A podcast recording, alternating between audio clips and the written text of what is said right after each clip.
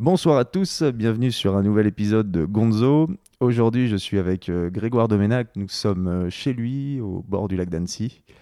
Euh, alors, Grégoire, est-ce que tu peux te présenter, s'il te plaît? Bonsoir, bonsoir Drieux.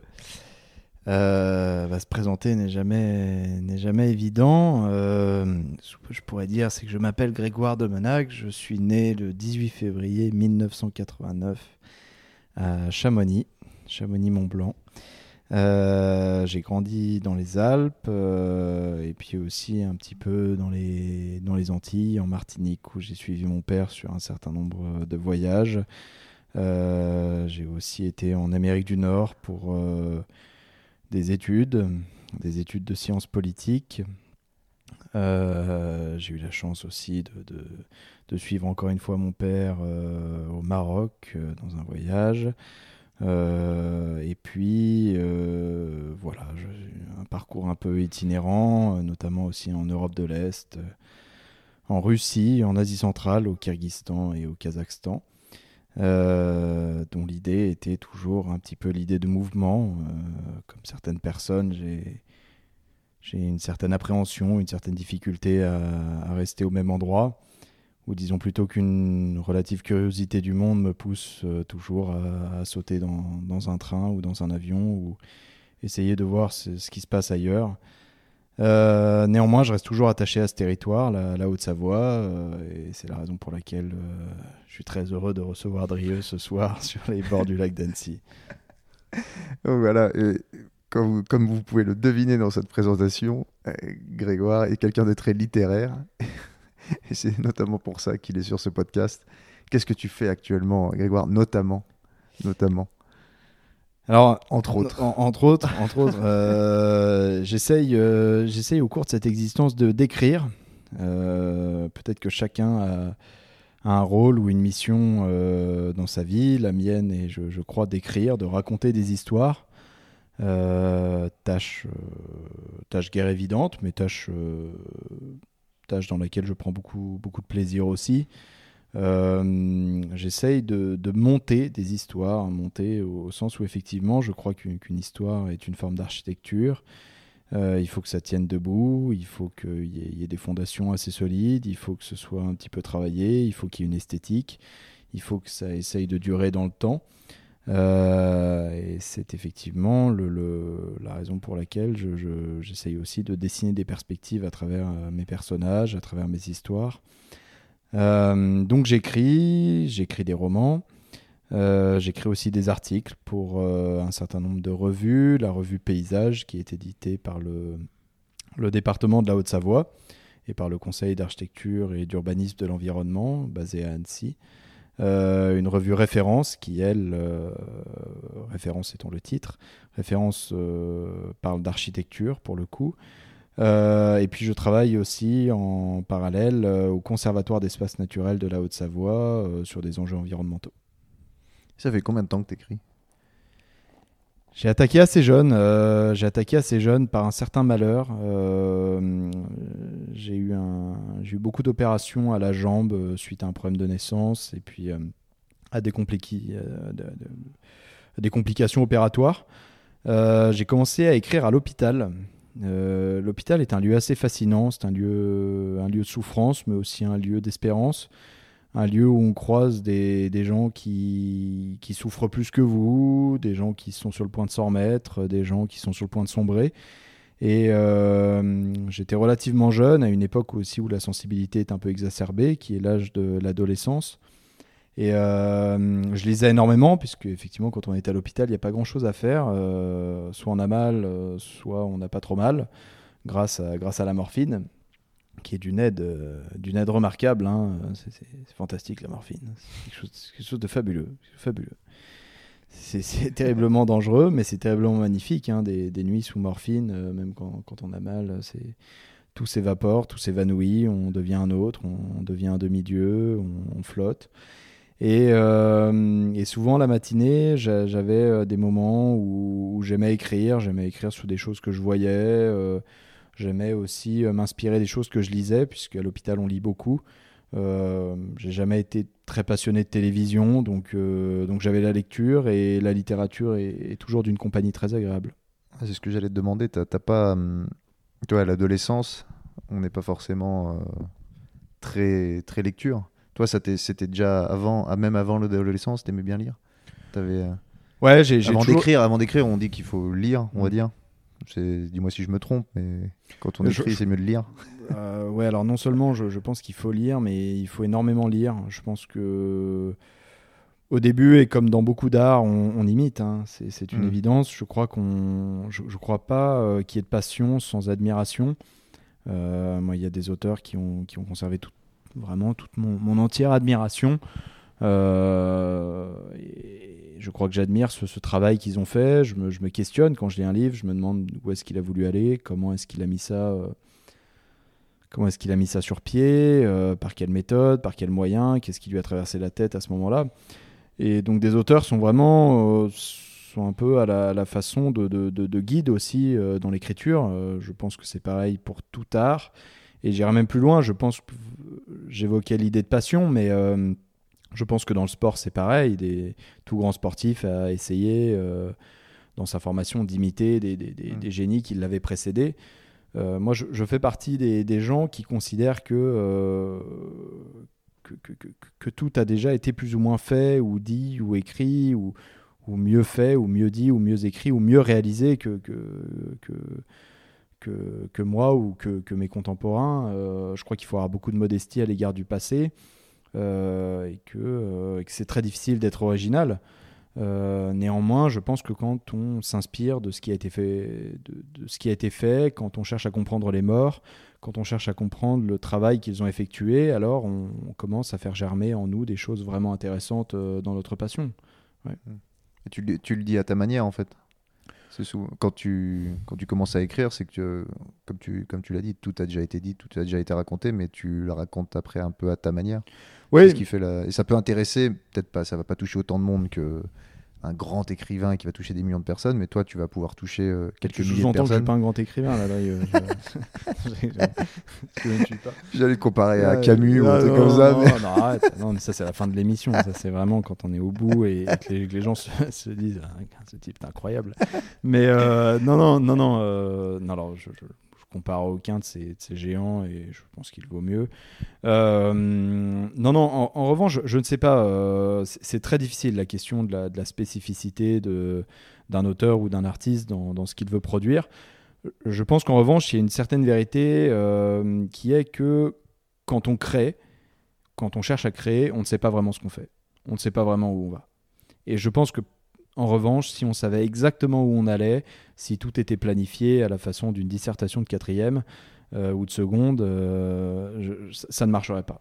Il n'y aurait pas de grande œuvre. Je pense qu'il faut une spontanéité. Je pense que toute aventure, euh, tout essai artistique comporte une, une forme à un moment donné d'errance, d'exil en soi. et on, on, ne sait pas ce qu'on fait, on ne sait pas vraiment où on veut aller.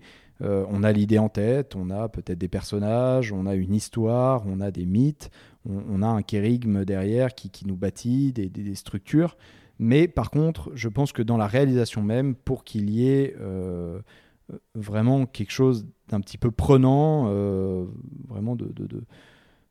j'ai du mal à mettre un adjectif là-dessus, mais je dirais quelque chose de beau. Si on veut faire quelque chose qui reste, il faut à un moment donné un certain vagabondage de l'esprit. Hmm. Donc quand tu crées, tu sais pas forcément où tu vas. Et à la fois, ça te permet de trouver quelque chose que tu n'as pas forcément cherché, si je puis un peu résumer de manière euh, artistique. Ouais, non, non, c'est en partie ça. Je, je pense qu'on a l'idée en tête, je pense qu'on est inspiré par quelque chose, par une atmosphère, par une scène, par des images. On a envie de, de, de, de mettre quelque chose en image. Euh, je, je, moi, j'aime cette, euh, cette phrase d'Albert Camus qui dit qu'un roman est une philosophie mise en image. Euh, je pense qu'il a vraiment raison. Il peut y avoir un message derrière, il peut y avoir une idée, il peut y avoir une éthique, il peut y avoir beaucoup de choses. Donc, on, connaît un petit peu le, cœur atomique de ce qu'on veut faire, de ce qu'on veut créer. Bon, sinon, bah, après, ça devient vite du, surréalisme ou autre chose, mais ça, ça, tient aussi la route, c'est pas la question. Euh, en revanche, je, suis convaincu qu'il il faut qu'il y ait un moment donné dans une œuvre euh, une partie d'errance, quelque chose qui, nous échappe littéralement, et c'est là où je pense que le génie peut un peu se déployer. C'est une sacrée approche. Et ça, c'est pour un style. Tu penses que c'est valable pour toute la littérature, forcément?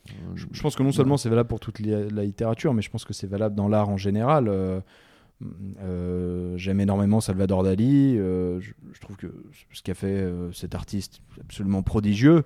Et, vous prenez, prenez certaines de ses toiles, par exemple.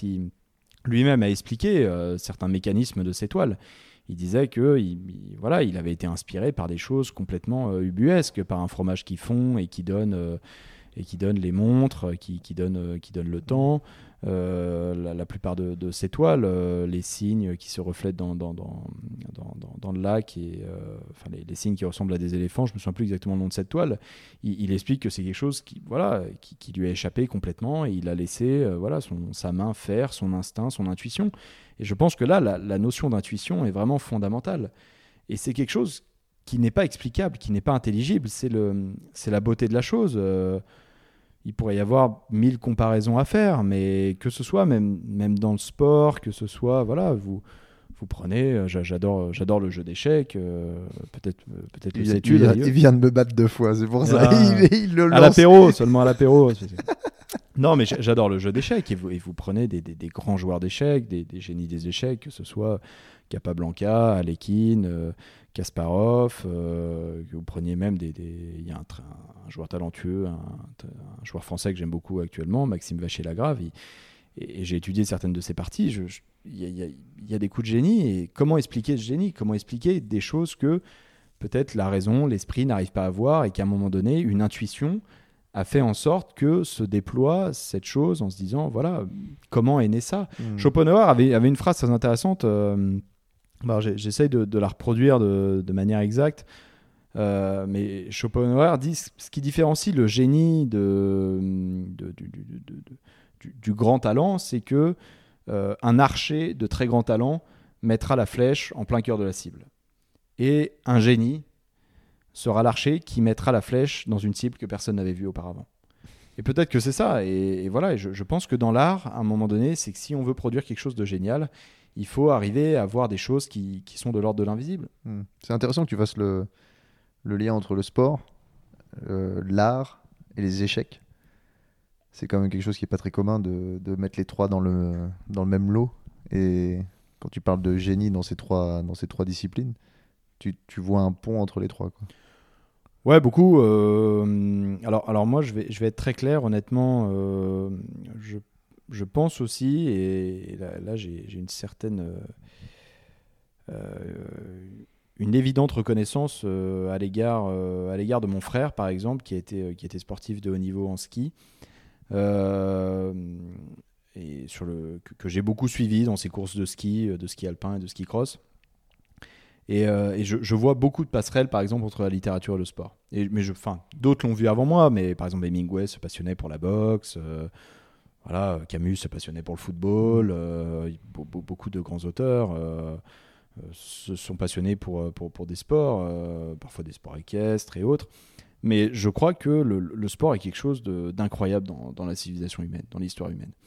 Déjà, pour une raison simple, c'est que euh, le, sport est quelque chose euh, qui touche qui touche à l'âme, qui touche à l'âme. Dans les sports collectifs, ça touche nécessairement à la fraternité, à la solidarité. Il n'y a pas de grand exploit. Euh, dans, les sports collectifs, j'entends, il n'y a pas de grand exploit si on n'est pas capable de, se dévouer pleinement pour l'autre, mm. pour un coéquipier de son équipe, qu'on aime ou qu'on n'aime pas d'ailleurs, une fois, une fois quitté le vestiaire. Mais par exemple, il y a dans le sport, après dans le sport individuel, il y a, une notion de dépassement, euh, une notion de savoir jusqu'où on peut aller euh, soi-même, quelles sont nos limites, comment les franchir, euh, comment s'entraîner. Et je crois que dans l'idée d'entraînement, là-dessus, il y a un parallèle qui est évident avec la littérature, c'est qu'il faut énormément écrire avant de produire quelque chose de bonne qualité il faut énormément travailler. Je veux dire, l'écrivain qui vous fera croire que lors d'un premier jet, il a produit quelque chose d'exceptionnel et que là, il a été pris d'une intuition folle et d'une inspiration exceptionnelle, ça n'existe pas. Ça. C'est, du, théâtre. Euh, il faut énormément travailler, il faut retravailler des scènes. Vous prenez rien qu'une description de, paysage, ça demande de s'être entraîné à, 100. 200 à 1000 reprises mmh. euh, voilà, pour arriver à une lumière, pour arriver à dévoiler quelque chose, un, un mouvement cinétique. Et dans le sport, c'est pareil. Il faut reproduire le même mouvement euh, 100, 50, enfin, un, un nombre incalculable de fois avant d'arriver à quelque chose euh, non seulement d'acceptable, et puis ensuite quelque chose qui, qui permettra de faire la différence le jour J. Mm. Et en littérature, c'est pareil. Enfin, Hemingway a très bien résumé cette, cette, euh, cette chose-là en disant qu'on reconnaît un grand écrivain au nombre de pages qu'il n'a pas publiées. Ouais. Et ça, c'est vrai. euh, Quelqu'un comme Hemingway a énormément écrit et finalement, il a publié, je crois, 7 ou 8 romans seulement. Après, il a publié beaucoup de nouvelles. Mais, euh, mais je crois que oui, il, il faut, il faut savoir, il faut savoir être, euh, être un véritable prolétaire de, son propre travail quand on est face à la feuille et, euh, et de même qu'un sportif face à lui-même. Mm. Et ça, a l'air encore plus dur en littérature où tu peux, euh, ça peut durer des années. Tu vois, au sport, généralement, tu t'éclates assez jeune, sinon après déjà c'est trop tard. Et j'écoutais un podcast justement en venant ici euh, d'un gars qui a envoyé des manuscrits pendant 23 ans et qui en a pas eu un seul accepté qui a été publié euh, au bout de 23 ans. quoi. Qui a un, manuscrit qui a été accepté, puis après bah, ça s'est enchaîné, mais pendant 23 ans. Ouais. Tu vois, à l'échelle d'un sport, 23 ans, bah, c'est bon, c'est fi- c'est fini, ou soit tu as percé avant, donc ça a l'air d'être encore plus dur en littérature. Et tu fais encore un travail de l'ombre qui est, euh, qui, comme tu dis, tu compares l'entraînement d'un sportif à tout ce que tu écris et qui ne sera jamais publié en fait. Et que dire de tous les gens qui ont publié des, des- des textes euh, fabuleux et qui sont passés à l'oubli euh, la, la postérité est, une dame bien cruelle. T'as as, Mais- des auteurs qui ont. Toi, tu trouves qu'il y a des auteurs qui ont écrit des choses fabuleuses et qui, Ouais, qui, ont été complètement passés, passés au travers. quoi. Et c'est terrible.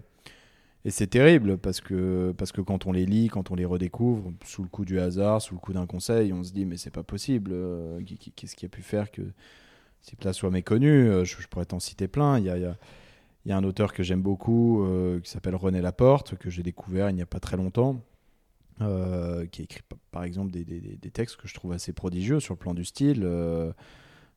Là-dessus, je rends un peu hommage à, à mon éditeur Dominique Gauthier au Délitante qui, qui m'a fait, qui fait découvrir cet auteur, et notamment un de ses textes qui s'appelle Hôtel de la solitude, euh, qui, est un texte vraiment très très beau, très pur, très, très limpide, euh, plein d'enseignements, un texte qui, qui vous reste, qui vous reste en mémoire, euh, qui dans certaines dans, certains détails de votre vie quotidienne vous vraiment vous font rappeler à ça. Je pense à des auteurs comme Ernst Weiss, par exemple, un- auteur euh, juif qui s'est donné la mort en juin 40 quand les Allemands sont rentrés dans Paris. Il s'était réfugié à Paris en tant qu'exilé et qui a publié des textes fabuleux comme euh, La Galère, comme euh, Jarmila, des textes qui sont, qui, sont de, véritables pépites littéraires et, qui sont passés à trépas. Mais après, voilà, voilà ça, fait partie de la, vie et de l'histoire de la civilisation humaine et, Mhm. C'est peut-être que c'est peut-être mieux comme ça aussi. Peut-être que l'oubli a une certaine saveur. Mhm. Il y avait l'histoire aussi, bah, je ne sais pas si tu aimes bien, mais de John Fante, là, vois, Mhm. qui avait été, quand Bukowski avait percé, qui avait parlé de ce, ce gars-là, Mhm. et qui avait été réédité chez l'éditeur de Ouais. Bukowski, alors que le, le gars avait écrit dans les années 30, 40, Ouais, et tout le monde était passé à côté. En fait, le fait que Bukowski remette ça en avant, parle. et maintenant il est encore publié, il est vendu, il est en poche, tout. Et, Ah euh, ouais, donc parfois, pff, les, les- rien rien n'est immuable, hein, rien n'est Mhm. définitif. Parfois, on, recou- on- on redécouvre. Après, après c'est vraiment, je pense, une infime minorité. Mhm. Et ça se joue à quoi un, un bon, un très bon et un mauvais texte Qu'est- Qu'est-ce qu'un bon chasseur et- Alors, le bon chasseur et le mauvais chasseur. mais- Ah, mais quel- Non, je, je, je comment- sais pas. Je sais pas. euh, je, je pense que, par exemple, je crois qu'il faut rendre hommage à beaucoup de libraires en France. Je, pense que l'une des chances de la France, c'est d'avoir des libraires qui sont fabuleux dans, les librairies indépendantes. Et, vous avez de ces libraires qui lisent énormément et qui sont toujours à la recherche de ces pépites un peu oubliées et qui, cherchent à exhumer euh, euh, ces, vieilles choses et qui pourtant parlent tellement bien de la modernité, de notre situation quotidienne, de notre vie, euh, de nos difficultés. Et, et s'ils n'étaient pas là, je crois que beaucoup de textes seraient déjà vraiment passés à l'oubli. Et même en étant là, et là c'est un peu le cas. Après, je pense qu'il y a une part de chance, il y a une part de destin. Voilà, qu'est-ce qui fait qu'à un moment donné, on redécouvre un texte? Qu'est-ce qui fait qu'un texte va rester dans l'histoire? Qu'est-ce qui fait que, que tel auteur est demeuré célèbre alors que peut-être que 100 autres à sa place auraient mérité euh, d'être plus que lui? Je, je ne sais pas. Je crois qu'il y a une part de chance, Il y a Une part de- indéniablement une part de, de chance. hasard, de hasard, de rencontre aussi, je pense. Parce que tu vois, faut être. Non, non, mais de. Ouais. non, mais de. non, mais par exemple, tu vois, de La vie y a est un une auteur- histoire de rencontre. hein. Non, mais un auteur qui rencontre euh, un- le bon éditeur hein, au bon moment, tu vois, par exemple, qui croit en Ouais, ce. bah, ça, ça, c'est sûr. Je pense que, je, je pense que par exemple, euh, il- il- quand, un, quand un éditeur a du flair, il, il- arrive à voir entre les mailles du filet, euh, voilà, ce qui, ce, qui, ce qui vaut la peine ou non d'être d'être publié, d'être mis en avant. Mais, mais ça, voilà, je, je pense que malgré tout ça, il y a, y a- il y a- il y a énormément de gens très créatifs, énormément de, de gens qui, qui mériteraient d'être publiés. Euh, moi, j'ai eu à lire des manuscrits qui, m'ont été, été soumis et que je trouvais, je trouvais génial, et pourtant au- aucun éditeur n'a voulu le publier. Et puis après, vous trouvez chez ce même éditeur des, excusez-moi le terme, des merdes sans, sans nom, et vous vous dites, mais qu'est- qu'est-ce qui s'est passé à un moment donné? Le, le- le- le type avait bu, il était pas bien, ou je sais pas quoi, il était aveugle, ou je sais rien, mais voilà, euh, mais ça, c'est c'est- c'est- ouais, c'est la vie. Bah, après, tu peux avoir aussi le, le côté qu'un comment dire, un bon texte, un très bon texte ou un très bon roman, quelque chose comme ça, ne va pas toucher euh, un grand public. Et, euh, et donc le choix d'un de quelqu'un qui va publier qui va publier quelque chose se fait en fonction de ça aussi. Tu vois. Ouais, ça c'est une logique commerciale, mais Ouais, la une lo- logique commerciale qui la- malheureusement est, est bien là, quoi. Ouais, après, alors je pense que cette logique commerciale répond peut-être à un besoin actuel. euh, euh, voilà, je, je- enfin, c'est- pas un secret, mais aujourd'hui, euh, si vous écrivez sur un certain nombre de thématiques, effectivement, comme, comme le viol, comme le féminisme, comme ces choses-là, voilà, bah, vous avez, peut-être que vous mettez plus de chances de votre côté d'être publié parce que ce Mm. sont des choses dont on parle énormément. Voilà, et, et donc, euh, et donc tant mieux, donc l'éditeur va pousser pour ça. Et là, aussi, ce que nous montre euh, l'histoire dans, dans sa globalité, c'est que quelque chose d'actuel n'est pas forcément fait pour durer. Et qu'on parle d'une chose à un moment présent, et que dans 30 ans, euh, tout le monde Ouais. s'en- tout le monde s'en foutra. Un peu une mode, quoi. Et il y a des effets de mode, il y a indéniable- indéniablement des effets de mode aussi.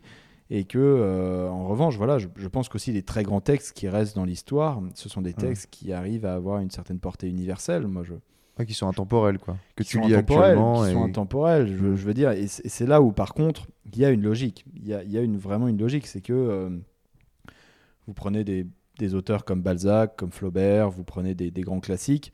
Euh, si, ces, si ces personnes-là sont restées dans l'histoire, il n'y a, pas de hasard non plus. Euh, ils ont écrit des choses voilà, sur, sur le rapport à l'argent, sur, euh, sur la cupidité, sur, sur l'âme humaine, sur, sur la vilainie, de, de- de- sur la cruauté qu'un homme peut avoir à l'égard d'un autre, mais aussi sur la grâce possible, sur l'espérance, voilà, des, choses qui restent. Vous prenez un, auteur comme Bernanos, par exemple, euh, que j'aime énormément. Euh, Bernanos m'a énormément appris. euh, ce que dit Georges Bernanos en, en, en 35, en 37, en 40, euh, en 46, peu importe. Enfin, je, je veux dire jusqu'au bout de sa vie, peu importe ce qu'il a écrit, ça reste aujourd'hui. Ça a une portée à la fois dans le style, dans le dans le fond. C'est quelque chose qui vous bâtit, c'est quelque chose qui vous donne une colonne vertébrale. Ensuite, peu importe ce que vous, ce que vous fassiez dans votre vie, ça vous donne un cap. Mm. Et ça, ça, je crois que la littérature là-dessus peut vraiment apporter quelque chose. C'est que les auteurs qui restent, ce sont des auteurs qui, quand vous les lisez, et c'est pas pour rien qu'on les appelle un peu des classiques, euh, c'est que dans l'histoire, vous pourrez les lire dans 200 ans, dans 300 ans. Ce qu'ils disaient Mm. est quelque chose d'intemporel. Ouais. Ça parle de, de choses qui. euh, Parce que souvent, là, ce que tu disais, ça parle d'émotions, de comportement, de, de ce qui fait euh, l'être humain. Et au final, l'être humain n'a pas beaucoup changé en 300 ans, quoi, sur les. Ouais, non, mais tu peux même lire en 3000 ans, ou, je sais pas, peut-être en 30 000 ans, je, je sais pas. Mais la vraie Ouais. question, c'est ça. Est-ce que, est-ce que l'être humain.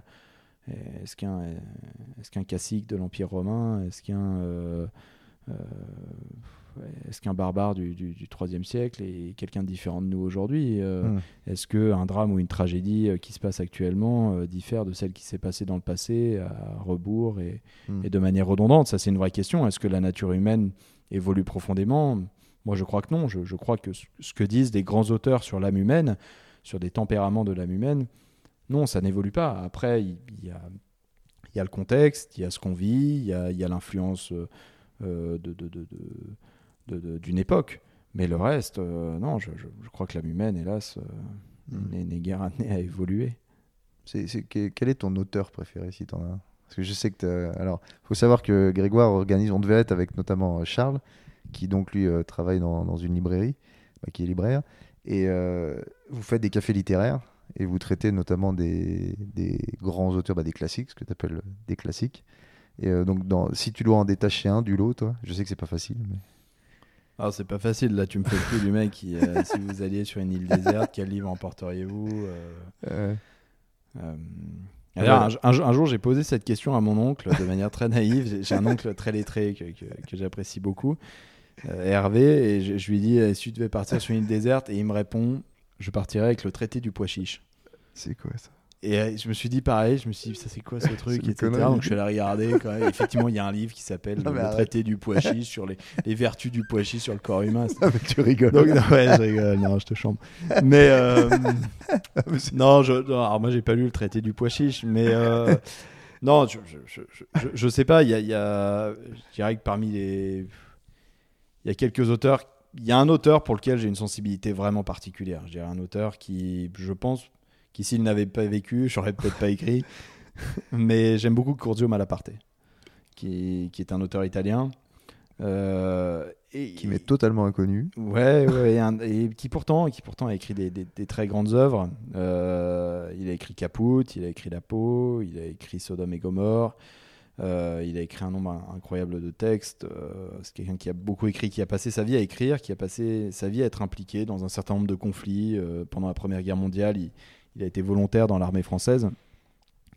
Pendant la Seconde Guerre mondiale, il a été envoyé euh, comme correspondant pour le, le Corriere del Sera, de la Serra euh, sur le front de l'Est, du côté allemand, puisque les, les Italiens et le Mhm. fascisme, et du fait de Mussolini, et les Italiens étaient impliqués dans, dans- dans ce côté-là. Euh, après, ça a pas mal changé de bord. hein, voilà.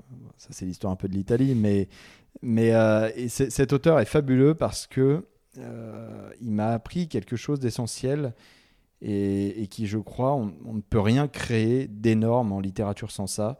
Et c'est une notion qui revient souvent dans ses écrits et d'une manière véritablement noble, et qui est la pitié. Mais c'est pas la pitié au sens euh, j'ai peine ou j'éprouve une certaine forme de, de euh, voilà de, de, de, compassion naïve et candide à l'égard du plus faible que moi. Non. Il a appris ce que c'est qu'une forme d'empathie à travers la pitié, à travers la pitié de soi-même, dans ce qu'on vit et dans ce qu'on éprouve. Et cette pitié-là, qui développe dans un certain nombre de ce livre, est, très fortement teintée d'ironie et de dérision. Et je crois que c'est cet enseignement de la modestie euh, à travers un style flamboyant, un style très baroque, le, le style, le style de Malaparte est vraiment probablement un des plus beaux qu'il y a eu dans toute la littérature. Pour moi, vous, vous lisez un texte comme Caput, c'est fabuleux. Je veux dire, le, le type vous parle de scènes de guerre ou, de, ou du front de l'Est, vous parle de cruauté qui se passe, euh, voilà, je, veux dire, dans la Pologne occupée euh, par, par le Troisième Reich, etc. Il, vous parle de choses sordides et, pourtant il arrive à faire émerger en vous quelque chose qui est de l'ordre du divin. Et ça, c'est incroyable dans la littérature. C'est-à-dire de pas arriver seulement à raconter quelque chose de dur, de cruel, en se disant ah bah tiens dis donc c'est fou ça, etc. Mais d'arriver à vous faire comprendre que il y a une grâce qui est possible. Et ça, Malaparte, est vraiment pour moi un génie là-dessus. C'est quelqu'un qui a eu à vivre euh, la déportation sur l'île de Lipari, qui a été emprisonné, qui avant ça a été fasciste. Euh, ça a été un- un- quelqu'un qui a eu beaucoup de complaisance à l'égard de Mussolini. Il a eu une relation d'amitié avec Mussolini. Il a échangé des lettres avec Mussolini. Il, ne- s'en cache pas. Il a été fasciste, et puis tour à tour euh, antifasciste, et puis euh, il a eu des sympathies avec le communisme, et puis voilà, et puis tout en étant quelqu'un de très croyant. De... Et, ça- il y a quelque chose de fabuleux là-dedans. C'est que vous avez le parcours d'un homme qui, quand il écrit, écrit profondément euh, avec ses tripes, écrit profondément avec son cœur. Il arrive à vous raconter des, scènes qui, vous prennent littéralement, qui vous donnent la, qui vous donnent la chair de poule, qui, vous font dire, qui vous, font sortir les larmes des yeux. Et ça, c'est très rare, c'est très rare en littérature. Mais Malaparte est, vraiment pour moi quelqu'un de, Il faut lire Malaparte si on veut écrire.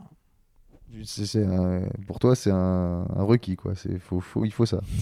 il Non, faut. je, là, je me suis emballé, mais je me suis emporté. Non, mais il n'y a pas de prérequis. Ouais, il a de prérequis. Il y a eu des, des grands génies qui ont écrit des très belles choses sans lire Malaparte, je suppose. Euh, mais mais tu, tu me demandais un auteur qui vraiment Ouais. était fondamental et euh, euh, bah, au, au cours de mes voyages j'ai- j'ai- j'ai j'ai beaucoup souvent à partir avec un livre de Malaparte et peu importe qu'il vous parle de l'Italie, de la France, c'était quelqu'un qui, parlait très très bien français, quelqu'un qui, éprouvait une amitié incommensurable pour la France, qui se sentait très, très francophile, très francophone, et euh, qui a écrit aussi sur Chamonix, qui a écrit sur les Alpes. Euh, et euh, c'est quelqu'un qui a écrit sur la Russie, sur la Chine, qui a écrit sur l'Ukraine, qui a écrit beaucoup de choses. Je trouve ça un peu dommage aussi. La postérité peut-être ne l'ait pas mis au rang auquel vraiment il méritait. Mais, euh, mais Malaparte est pour moi vraiment peut-être une certaine figure du génie latin. Ok. Tu vois, j'ai jamais entendu parler de ce mec-là, donc euh, je, Ouais. me, re- je me renseignerai. Là, t'as de, la lecture devant toi. Il, a, il a beaucoup écrit, ouais. ouais, vraiment. euh, J'ai eu une chance de, de lire. euh,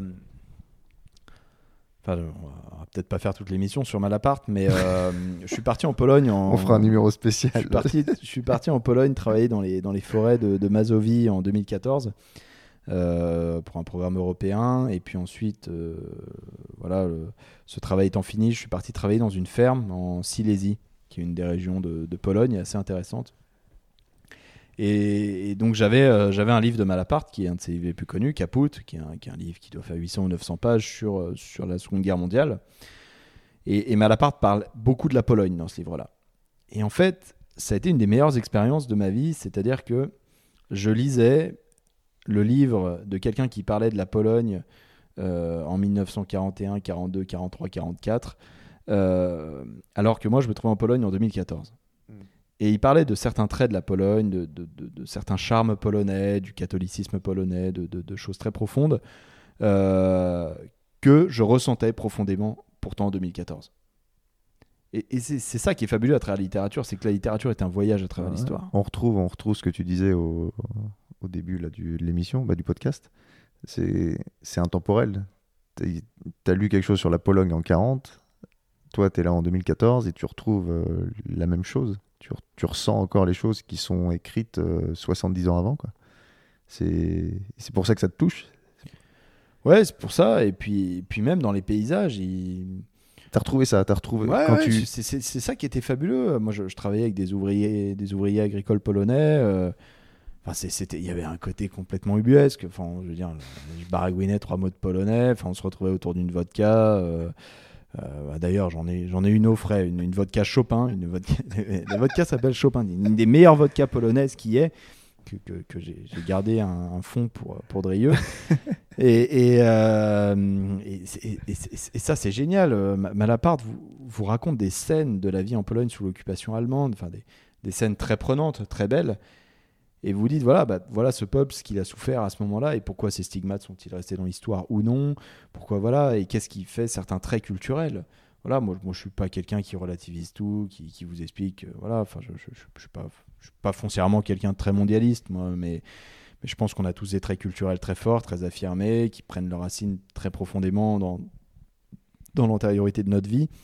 Mais, euh, mais euh, ouais, c'était une expérience littéraire vraiment passionnante parce que lire Malaparte en Pologne, et puis ensuite je suis parti en Ukraine euh, en, train.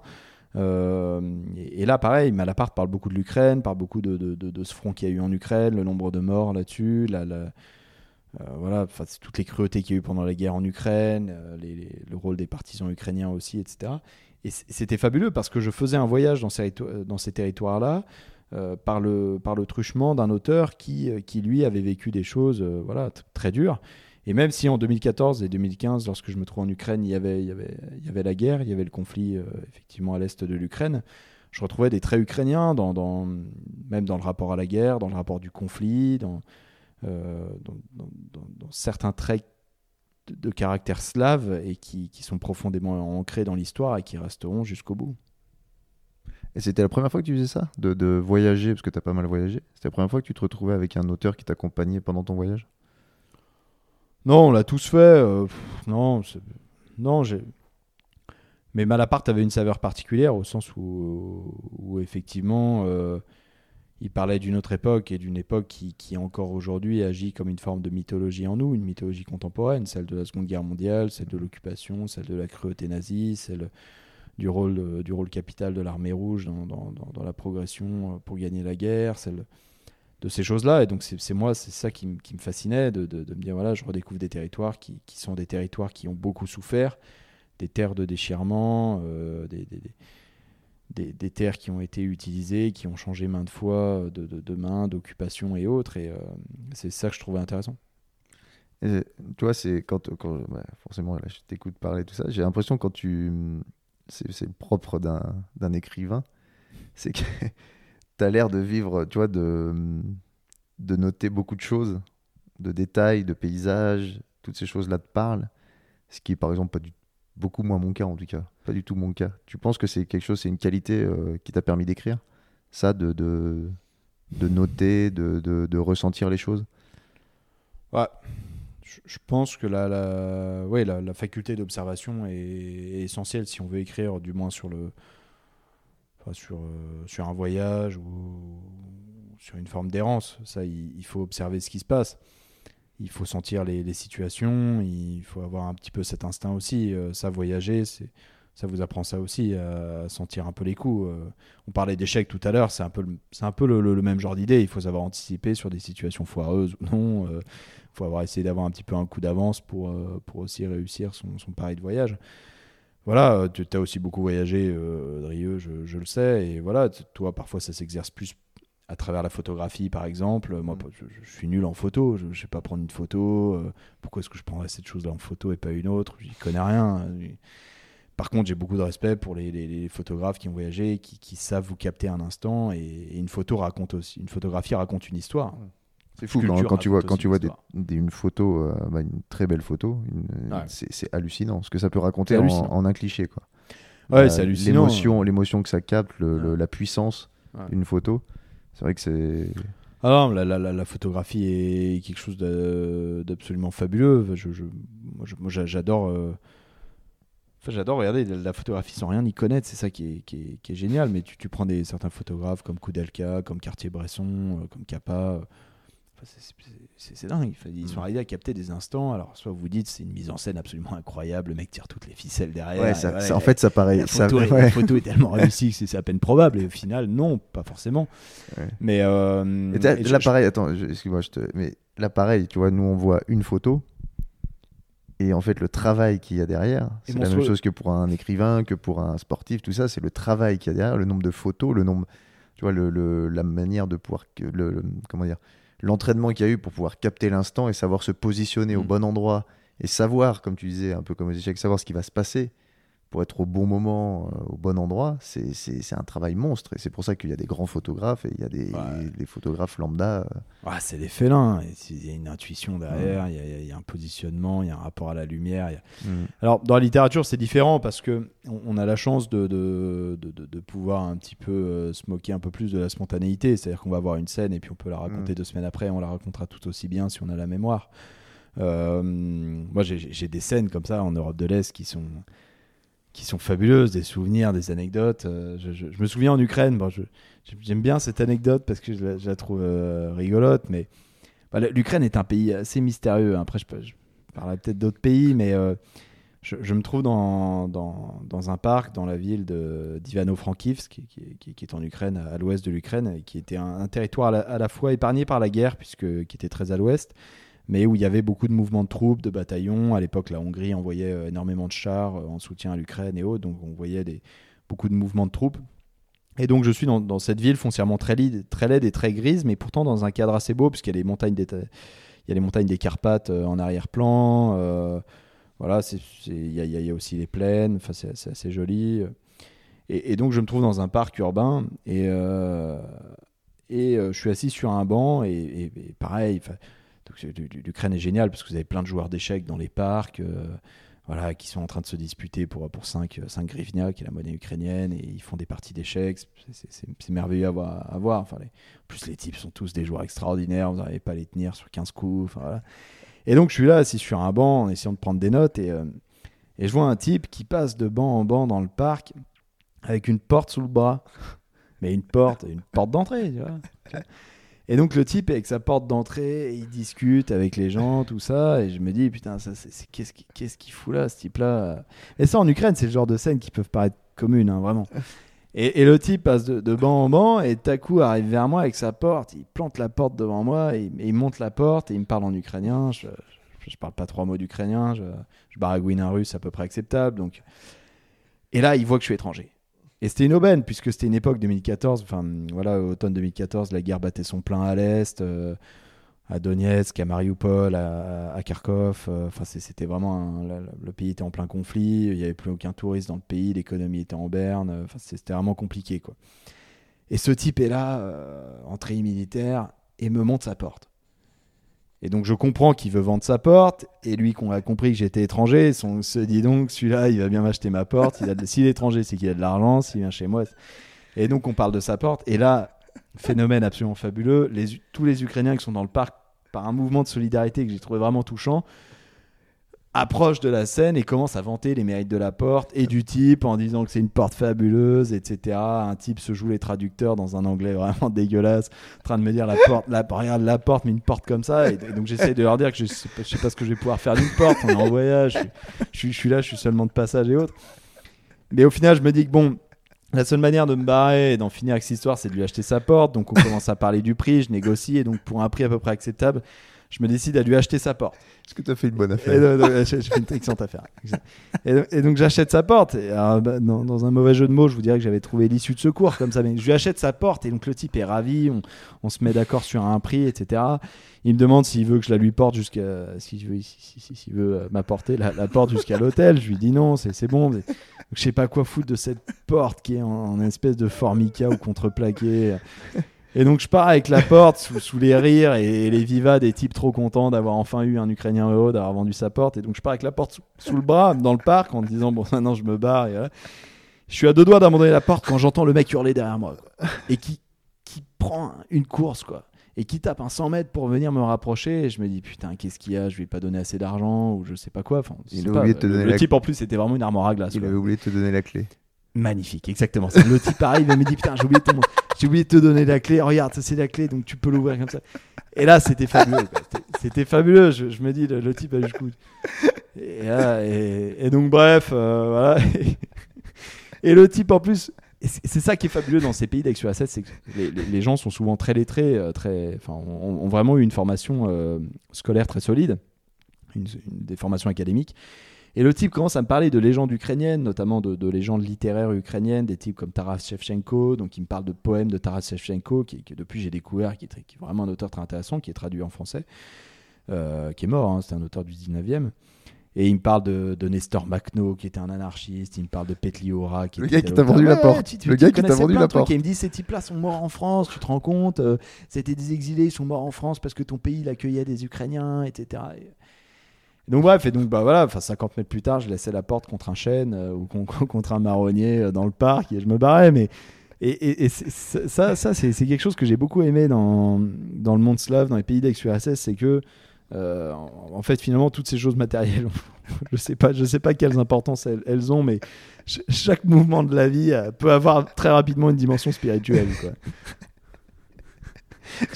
C'est très beau de faire une anecdote comme ça et de dire que ça a une dimension spirituelle. Ah. je te rappelle que tu es chez moi, Drius, si tu ne veux pas prendre la porte, euh, pour le coup. c'est vrai que quand tu vas dans ces pays, il y a des choses quand même assez incroyables qui se passent.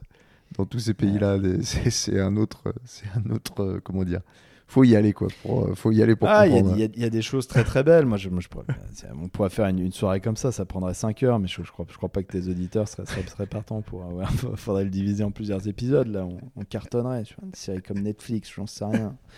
On viendrait riche, mais euh, mais non non, il y a des il y, a des histoires dans, dans, dans le monde ex-soviétique qui sont très belles parce que, enfin, j'aime beaucoup ces territoires-là, mais euh, par exemple, en Asie centrale, au Kyrgyzstan, au Kazakhstan, euh, en Ouzbékistan, au Tadjikistan, il y a, euh, souvent des, populations, des, populations très affectueuses, très intéressantes. Qui, il faut prendre le temps de comprendre. Il faut rester un certain moment donné avant aussi d'avoir les clés et les codes. Mais, mais, mais, pareil, j'ai des souvenirs fabuleux, que ce soit euh, dans dans les yourtes, dans la steppe, je, voilà, des, souvenirs où la modernité s'effondre littéralement sous nos yeux et, on en rigole et qui est génial. Mm. Je me souviens d'une scène comme ça sous, la, sous une yourte au Kyrgyzstan sur un, sur un plateau d'altitude. Euh, un, plateau euh, qui, donne sur un très très beau lac euh, qui s'appelle Kelsu. Et, à Kelsu, donc on était hébergé par des, voilà, par, des bergers qui vivent sous la yourte. Hein. Là, il n'y a pas d'urbanisation, vous êtes loin de tout. Et le type, au, milieu de la soirée, euh, me montre son smartphone.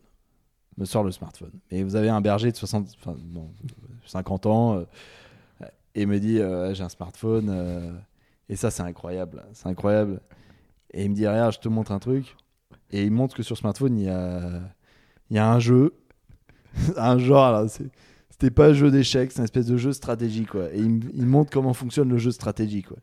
Et il me dit, mais ça, c'est, génial, quoi. Il y avait pas ça quand j'étais jeune, quoi. Alors le, mec, il avait ni réseau, ni rien, ni internet, le smartphone marchait pas. je, crois même qu'il avait pas, il y avait peut-être pas d'appareil photo, j'en sais rien. Et, le, type te montre un jeu là-dessus, et ça c'est génial. Fait, le, le smartphone ne sert strictement à rien, le type pourrait très bien s'en passer. Et il te dit c'est fabuleux un appareil comme ça, quoi, parce qu'il y a, y a Il y a un un jeu- il y a un jeu de type euh, le solitaire ou un jeu- Ouais, un genre, jeu- tu un leur aurais jeu- amené un Nokia avec le serpent. Ah ouais, euh, c'est pareil, ouais. c'est ça, tu vois. Et, ça, et, et moi, c'est- quelque chose que, que, voilà, que j'aime aussi, c'est qu'à un moment donné, il faut, il faut, il faut rire aussi de, de, de- de tout ce qu'apporte la modernité en termes de confort, en termes d'évolution numérique, en termes de ces choses-là qui, qui, sont, qui sont souvent si futiles et qui nous pourrissent la vie bien plus que, finalement que, que ce qu'elles peuvent nous apporter de bonheur. Et, et dans certains territoires, ça, ça reste cette réalité-là. Hum, bah, moi, je, je sais un peu tout ça, mais t'as passé combien de temps en Asie centrale? Euh, J'ai passé un peu plus de 3 ans. Trois ans? J'ai 3 ans, j'étais parti euh, en 2015 et je suis revenu euh, 2019. Début 2019. 2019. Et hum, tu parlais un peu de tes- ton cheminement euh, Ukraine, tout ça. T'as- C'est un, de tes, bah, moi, le- un des bouquins que j'ai lu, parce que t'en as, t'en as publié trois, c'est ça? Euh, j'ai publié un vrai roman qui est euh, Entre la source et l'estuaire Mm. euh, aux éditions du Dilettante. Qui Donc ça, c'est sorti là a- au mois de janvier. Voilà, au mois de janvier. Avant ça, j'avais fait paraître un récit de voyage effectivement sur l'Ukraine et la Pologne qui s'intitulait Pisanka. Voilà, c'est celui que j'ai lu. Voilà, et, et donc, euh, donc Pisanka était vraiment un récit de voyage sur l'Ukraine et la Pologne euh, dans une petite maison, maison d'édition euh, régionale qui s'appelait Carnet d'art. Et voilà, après, Tu après- considères ça comme un récit de voyage? Pas comme un roman pas comme, tu, tu considères que c'est un récit de Non, voyage c'est vraiment un. Bon, je pense que tout récit de voyage est forcément, forcément un peu romancé, ouais. on va dire. Oui, ça apporte ta vision. mais dans l'idée, euh, non, dans l'idée, il y avait vraiment ça parce que c'était, c'est un récit de territoire, c'est un récit qui, qui raconte ce que je vois à travers le train. La, la notion du train est, est très importante. J'ai, j'ai eu à, à passer euh, des heures et des heures et des heures dans, dans les trains. D'autant plus que, que, que dans ces pays-là, euh, souvent en ex-soviétique, les, les trains roulent à 30 ou 40 km/h, Mm. donc euh, vous mettez des- des- un temps incroyable pour faire des distances relativement courtes.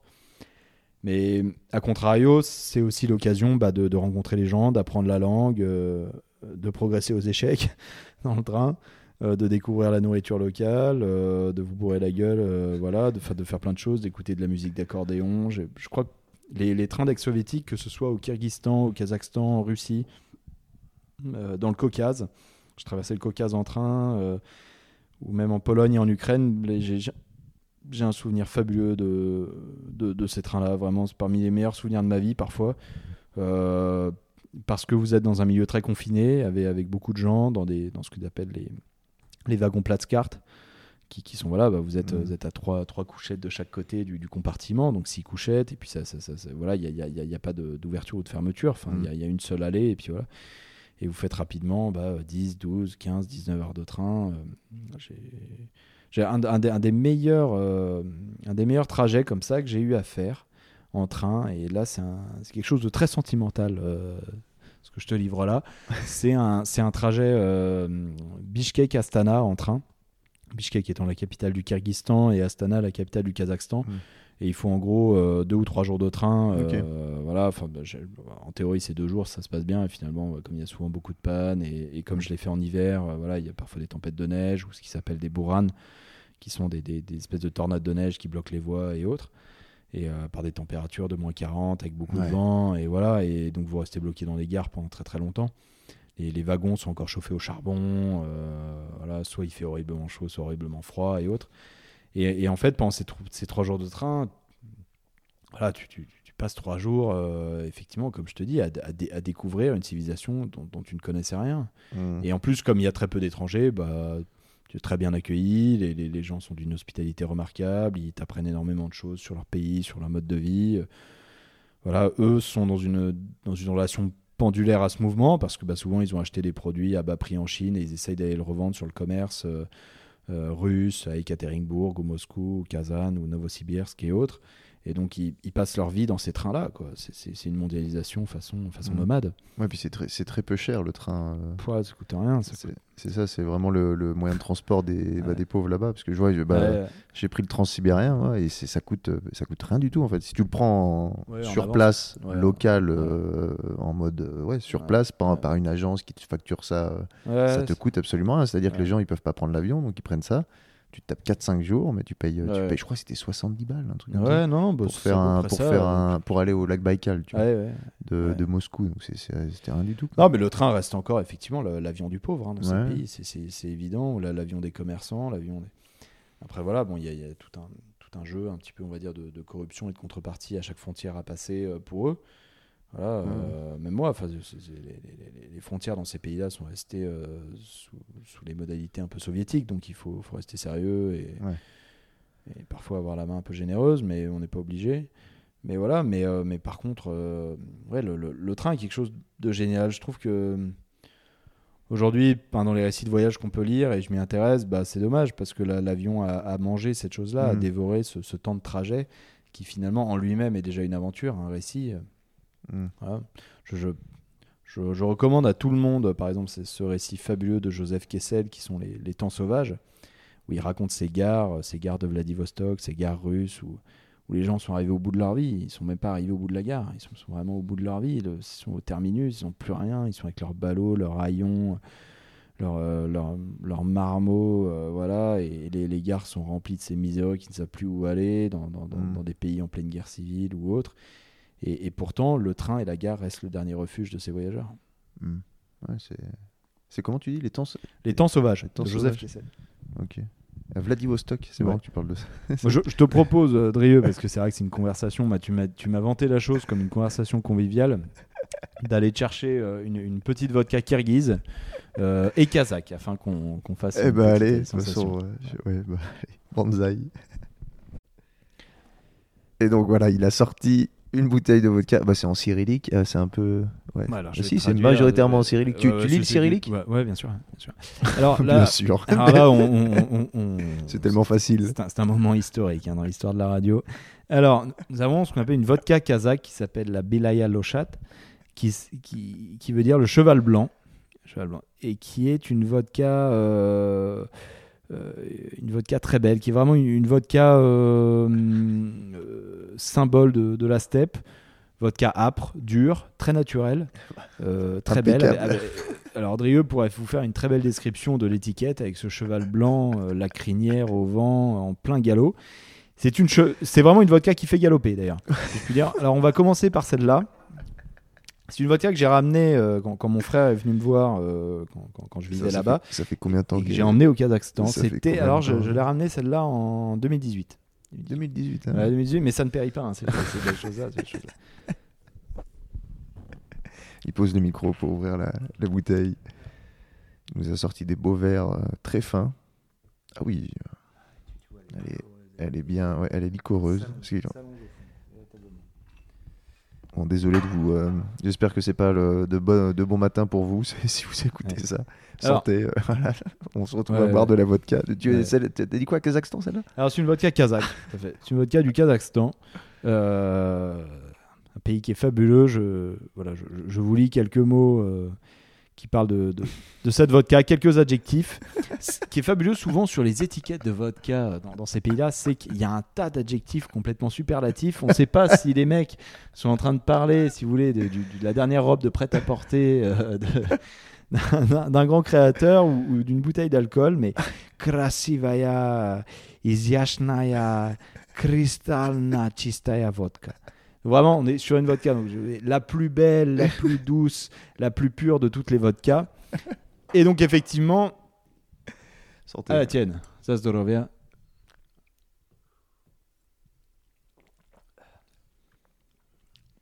Tu vois, relativement douce. Relativement douce. Bah, ça se boit tout seul. Ouais. Mais... Le, Alors, problème, le problème des vodkas qu'on a euh, be- beaucoup en, en Occident, en Europe, c'est que c'est des vodkas euh, avec beaucoup de produits artificiels, beaucoup de produits synthétiques.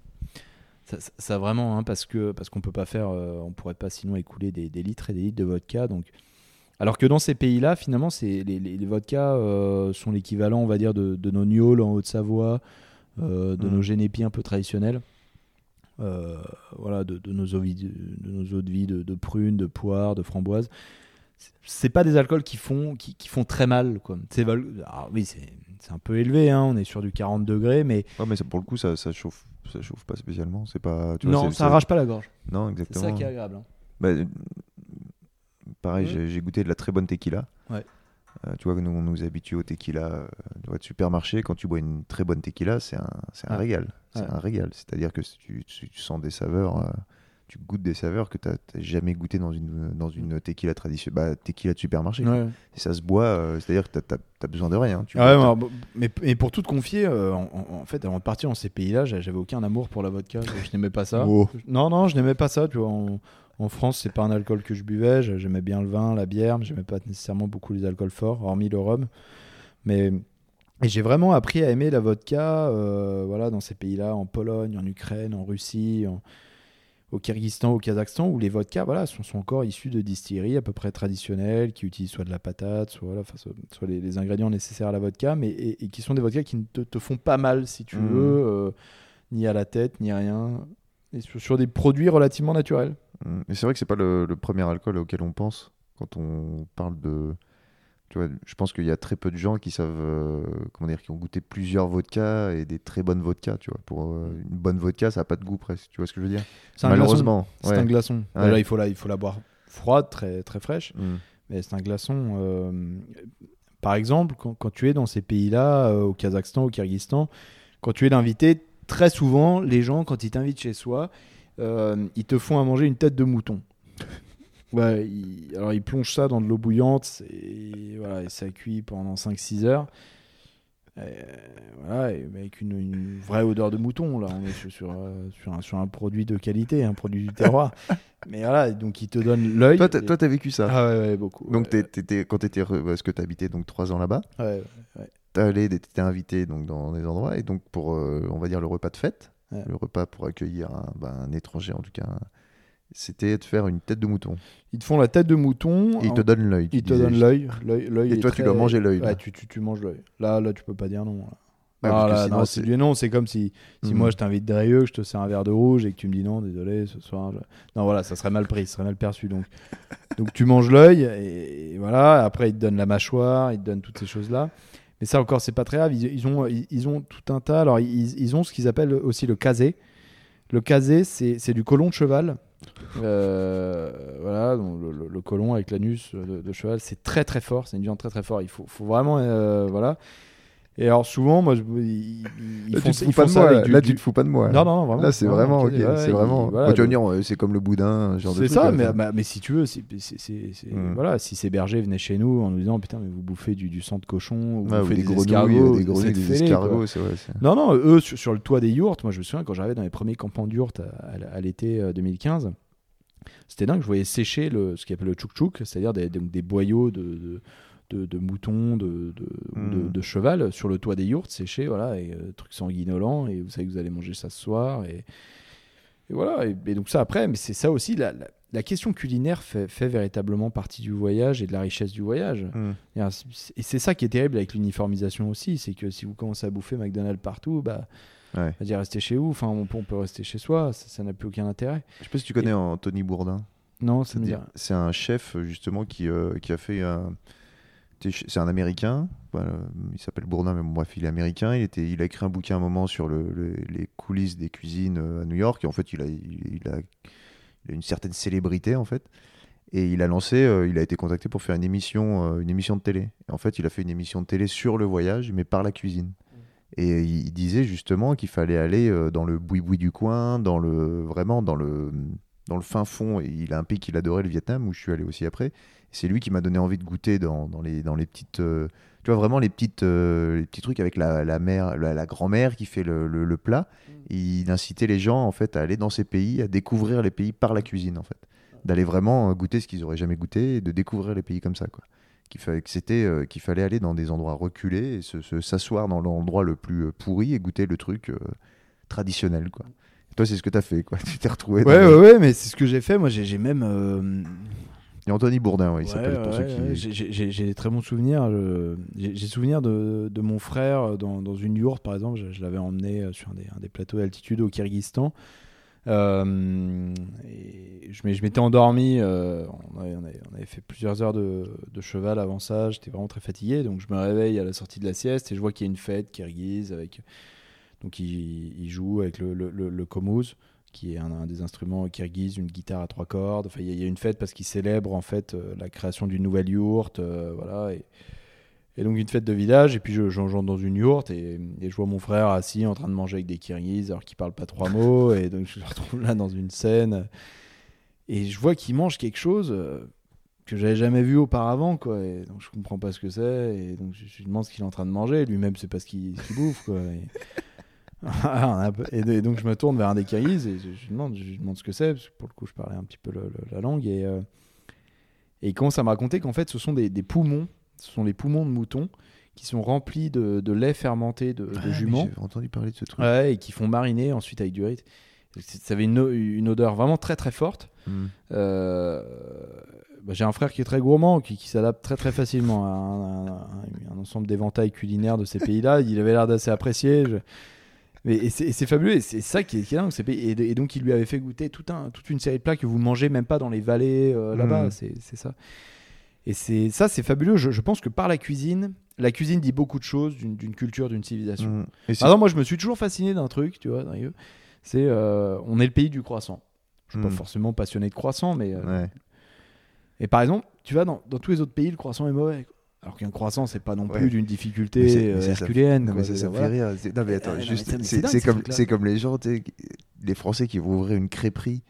Tu vois, en Thaïlande, tu dis, Ouais. mais attends, mais c'est des crêpes. C'est des crêpes. Tu vois, c'est quand même. C'est des crêpes. Un Thaïlandais peut faire une crêpe. Ouais. Mais non, Ah, les mecs, c'est pas ils une sont. tartiflette, on est d'accord. Mais ça, ça exige pas. oui, un voilà, tu demandes pas, tu demandes, Ouais. pas besoin d'un religion, là, t'as Ah, besoin de farine, d'œufs, Ouais, de lait, et voilà, et tu Et fais le des crêpes. ouvre un truc fabuleux. C'est ça, c'est ça. c'est- Et donc, ouais, le croissant, Non, mais tu vois, non, mais on, dit, on, dit- là, on, on- on- on divague, on dit certes, mais, mais, euh, mais, mais la, la- la cuisine dit beaucoup de choses d'une civilisation. Je crois d'ailleurs, peut-être même si on pouvait résumer, mais ce qui, ce qui dit beaucoup de choses peut-être d'une civilisation, c'est l'art de manger et la mort. Mm. C'est- Après, c'est les rites funéraires. Les rites funéraires en Asie centrale, euh, dans ces territoires de steppes, sont, sont, sont- sont très saisissants. Par exemple, Mm. la, la façon d'enterrer les morts. Ils les enterrent, euh, voilà, il y, a, il y a une petite cérémonie dans la yourte, les hommes chantent au dehors, les, les- les femmes veillent en partie sur le corps, et puis le corps est enveloppé dans, dans un linceul blanc, euh, nu. Il n'y a pas de, il n'y a aucun, euh, il a aucun cercueil, il n'y a aucune enveloppe, on va dire euh, dure. Le, corps est simplement emmené vers sa tombe. Il creuse dans le sol, et là, tout, en, tout au bas de la, fosse, il creuse une anfractuosité euh, sur la gauche qui s'appelle le Kazanak. Et, là, ils mettent le corps et puis ensuite ils enfouissent. Ils, re- ils remettent la terre et, ensuite ils bâtissent des monuments qui sont très étranges, soit en briques, soit en métal, soit en fer, de, f- soit en, fer forgé, qui représentent à la fois des aigles, des yourtes. Il y a une très grande créativité, par exemple, dans, dans- dans les cimetières centra-asiatiques. Et ça, pour, chaque, pour chaque mort. Ouais, ouais, ouais. Et, dans, euh, dans tous les territoires. C'est-à-dire, euh, dans les villes, ils font, ils font encore ça. Non, ouais, ouais. Non, non, bah ouais, ouais, non, non, le- le- l'art du cimetière, par exemple, en- moi, c'est peut-être la chose qui m'a d'abord le plus marqué euh, au Kyrgyzstan, c'est la beauté de leur cimetière. Et en fait, c'est une beauté très paradoxale parce que leurs cimetières sont ensuite livrés à la nature. Il y a très peu d'entretien du cimetière. Il y a très peu, il y a, a- a- a pas une enceinte très marquée. Donc, il y a des monuments en, en briques, en terre cuite, euh, en fer forgé et autres avec des symboles. Et ce qui est très beau, c'est qu'il y a un syncrétisme très fort dans, dans- dans ces cimetières-là, dans ces tombes, dans ces mausolées. Tu peux avoir sur un mausolée, par exemple, des symboles islamiques comme la lune, le, le croissant. Euh, et puis ensuite, tu auras le nom du corps et puis des phrases en russe, en cyrillique, pour célébrer à quel point ce type-là était un bon soviétique à cette époque. Et puis, euh, tu, auras aussi, euh, tu, auras des notes euh, plus orthodoxes, par exemple, euh, voilà, avec, euh, avec des symboles qui, qui- se réfèrent à ça. Euh, et tu auras enfin des symboles euh, chamans et nomades avec des oiseaux qui seront dessinés sur la tombe ou qui seront sculptés et autres. Et tu arrives avec des mausolées, des stèles qui sont sculptées d'une façon si belle, si, si romanesque, souvent très haute, souvent complètement grandiloquente, et ensuite euh, qu'ils tu abandonnent la nature. Tu C'est-à-dire que haute, c'est quel. Ouais, bah, ça, ça- ah, vraiment, ça, pas, ça peut monter à 3, 5, 7 mètres de Ah, haut, ok, des, trucs euh, fabuleux. Avez, as des imitations d'Ur, tu as des mausolées qui, qui sont immenses, ce qu'ils appellent les, les kumbeuses, les murzeux, et qui sont fabuleux. Et, et les cimetières sont toujours sur des emplacements de choix. sur des collines, souvent très verdies, très verdoyantes, avec les, les rivières au fond. Et ça, c'est fabuleux. C'est- C'est-à-dire qu'il y a vraiment cette croyance dans l'âme qui va voyager autour. Et donc, il faut faire, il faut quand même faire un, beau monument funéraire aux morts, parce que le mort est encore vivant euh, dans la mémoire, dans, euh, dans le territoire, son- son âme est là, et il faut faire attention.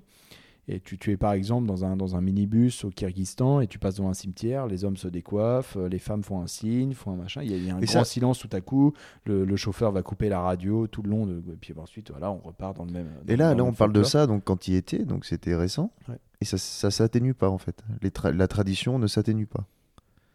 J'ai que- pas compris la question. là. Non, mais la, la- tu vois, avant, nous, pareil, je pense qu'on célébrait nos morts, il y avait tout un cérémonial, on le fait encore, mais sûrement peut-être moins qu'avant, tu vois, on honore peut-être un peu moins nos morts ou des choses comme Non, ça. là, là, Là-bas, là- la tradition est. Non, je, ouais, je, non bah, ouais. Alors, déjà, globalement, je pense que le, ce sont des territoires euh, globalement très traditionnalistes. Et je vais te dire quelque chose c'est que je, je- pense qu'il y y a souvent beaucoup, euh, beaucoup de respect à avoir envers une tradition. Moi, je, je pense qu'il faut savoir rendre hommage à toute tradition. Voilà, il faut savoir la questionner et avoir un regard critique envers la tradition, mais il faut savoir respecter les traditions. Euh, et donc là, il y a ces traditions très fortes au regard de la mort, effectivement. Euh, et, ça, dans cette tradition nomade, dans cette tradition chamane au Kyrgyzstan, et c'est là, moi, ce qui peut-être m'a fait aussi rester dans ce pays, parce que j'avais du mal à mettre des mots dessus, à comprendre vraiment, mais c'est que l'homme est, est un passant. L'homme n'est que dans un passage, véritablement. Il est là pour transmettre quelque chose, mais il, sait qu'il vient, euh, vient dans ce monde pour y mourir. Et, et donc, forcément, il y a une légèreté vis-à-vis de la mort, il y a, un- il y a, il y a quelque chose de profondément naturel. C'est-à-dire que, par exemple, pour eux, l'idée de cercueil, c'est quelque chose de complètement d'aberrant. Quoi. C'est, c'est pas- Mm. Attendez, vous n'allez pas mettre vos morts entre quatre murs, enfin, entre quatre planches. C'est, Pourquoi vous leur faites ça et, euh. Donc, il y a, ça, ça questionne. Mhm. Et euh, donc il y a quelque chose, voilà, le, le- le corps va, va se détacher dans la terre, va, il y a un processus de putréfaction tout à fait naturel. Après, on assemble beaucoup de, de- des- des grands mausolées, mais ensuite on laisse à la nature. Et donc dans les cimetières, vous avez des chevaux, tu as des chevaux, euh, des yaks, euh, euh, des moutons, euh, des chiens errants, voilà, le- les herbes croissent, vous as des arbres qui vont pousser à travers les mausolées, et on n'entretient pas. On laisse la nature faire, la nature Mhm. s'approprie le cimetière. Et, et ça, c'est quelque chose, moi, que je, je respecte beaucoup. Et, et je pense que ça parle d'une civilisation. On parlait de la cuisine tout à l'heure, la cuisine au sens noble, de ce qu'on peut goûter, de, de différentes saveurs. Mais l'idée de la mort et la représentation de la mort et les rites funéraires au sein d'une culture, d'une civilisation, c'est essentiel pour comprendre aussi le vivant et le, le présent d'une société. Ça t'a transformé tes- tes- ton passage là-bas? Toi, quand t'es revenu après, quand t'es revenu ici, t'as, t'as- non mais ça t'a. À l'évidence, oui, euh, je pense que bon, bah, euh, voilà, tout, tout voyage transforme un, transforme un homme. Après, euh, euh, bon, après, voilà, voyage, je sais pas ce qu'il faut mettre derrière. Euh, Ouais, parce qu'il y a voyage- si tu- si y a tu pars voyage et dans un- voyage. Si tu pars dans un hôtel euh, all include, comme disent nos amis anglo-saxons, pendant une semaine, dix jours euh, à Cuba, où le, la, la seule population locale que tu vois est celle qui nettoie ta chambre, ça n'a aucun intérêt. Je veux dire, après, faut pas verser non plus dans cet orientalisme benet où voilà, on est là, fasciné partout et autres. Je crois qu'il faut savoir faire la part des choses, mais un voyage, un voyage construit un homme. Euh, déjà parce que bah, on se confronte à, un- à une autre langue, à, des rapports qui, des rapports de force, des rapports de, relations humaines qui ne sont pas les mêmes, des rapports hommes-femmes qui ne sont pas les mêmes. Et, ça, et ça c'est une certitude. Euh, Quand je suis rentré du Kyrgyzstan au bout de trois ans, il y avait des choses ici qui m'horripilaient, où je me disais, mais c'est complètement débile, quoi, c'est complètement puéril. Et pourtant, bah, quand on repasse quelques années ici, on, on revient et, et on refait les mêmes choses. Et c'est pas, c'est pas très grave, Mm. parce qu'on appartient à un pays, on appartient à un territoire. Mais je pense que par contre, un voyage transforme profondément et, et féconde l'âme. Ouais. Ouais, c'est... tu vois, des fois, y a des, des fois, je sais pas rebondir sur des choses comme ça. Non, Ouais. mais, Non, mais ouais, après, non, mais là, c'est c'est parce que c'est le temps de reboire un petit coup. je suis bleu. Le temps de reboire un petit coup. Alors là, on, On va passe- goûter. Ah, parce que, ah oui, ah d'accord, ça c'est parce qu'il y a un Est-ce que tu reveux un petit coup de vodka kazakh? Bah, De toute façon, là maintenant, c'est bon, je peux pas. Je, je suis venu en voiture, donc je peux pas repartir en voiture. Non, Donc, non, euh, mais foutu tu- pour Tu foutu. vas hein. dormir chez, chez moi, Drieux. Je, je t'accueille. J'ai- J'ai cette hospitalité kirghize aussi qui développe. C'est ça, ça t'a vraiment, ça t'a vraiment transformé. Hein. Ça m'a Je t'ai pas connu avant, mais je pense qu'avant t'étais quand même un Non, beau salopard. Ce... Ah, ouais, fief et coquin. Et ce ces territoires ont tellement transformé. D'ailleurs, je, je, je, je- je me suis marié avec une, une femme kirghize. Sabina. qui- On n'arrive pas à sortir. Alors on est obligé de tenir les micros, on n'arrive pas à sortir. Ah, vodka je vais le faire, je vais le faire. Ah ouais. Ah, il pose le micro deux secondes. Ouais. Oula, belle, euh, une bouteille euh, rectangulaire, plus ou moins. Très belle. alors, C'est une bouteille rectangulaire. euh, Ouh, pas ouverte celle-là. Ah non, Ouh là, j'ai neuve la- que- oh je là me suis toujours dit que je me- l'ouvrais dans le, dans le cadre d'un très grand événement. Je suis heureux de partager ça avec vous aujourd'hui. C'est une bouteille d'Ala Archa. Ala Archa est un sommet au Kyrgyzstan, euh, pas très très loin de la capitale, un sommet euh, relativement élevé. hein. Le, le Kyrgyzstan est un pays montagneux avec des, des cimes qui, qui peuvent atteindre jusqu'à 7000, 7300 Hein mètres d'altitude. Ah Oui, on est sur les contreforts de l'Himalaya. Ouais, ouais, non, bah le, le, le Khan Tengri, euh, le Ah ouais. Podeba, le, Ah, t'es encore dans l'Himalaya. Ah ouais, bah Ouais. alors t'es pas tout à fait dans Ouais, l'Himalaya, t'es sur les contreforts, vraiment, t'es sur le, le massif du Tian Shan. Ok. et les Tian Shan peuvent monter très haut. Le Kantengri est à 7003, 7004, faudra vérifier là. Ah ouais. Et, et donc, Al-Archa est un, un des très beaux sommets là-bas. Euh, Attends, et donc, je- on va l'ouvrir, on va Ah, l'ouvrir vais devant. Je vais l'ouvrir, comme ça il peut continuer à en parler parce qu'il en parle tellement bien.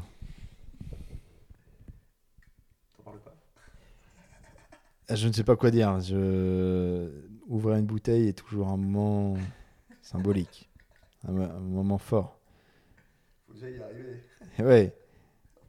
Euh, je voudrais vous décrire ça. Non, alors, c'est-à-dire qu'il y a- y une, alors il y a une bague, il y a une bague à enlever, il y a une bague à enlever. Est-ce que tu y arrives? Est-ce que tu veux que je t'aide? Est-ce que tu veux que je le fasse? Ah voilà. voilà. Alors c'est probablement une des meilleures vodkas euh, kirghizes qui est dans le pays. Et croyez-moi, j'en ai, j'en ai goûté certaines, quelques-unes, on va dire. Et la la Archa, je l'aime beaucoup parce qu'il y a une petite saveur de vanille, il y a une tonalité vraiment euh, rêche, il y a, il y a un, un goût un peu de, de badiane, de la steppe. On est vraiment entre la steppe et les montagnes. Non, faut tirer dessus. Ouais, tirer. Très bien. Ah, quel beau bruit. Et vodka très douce.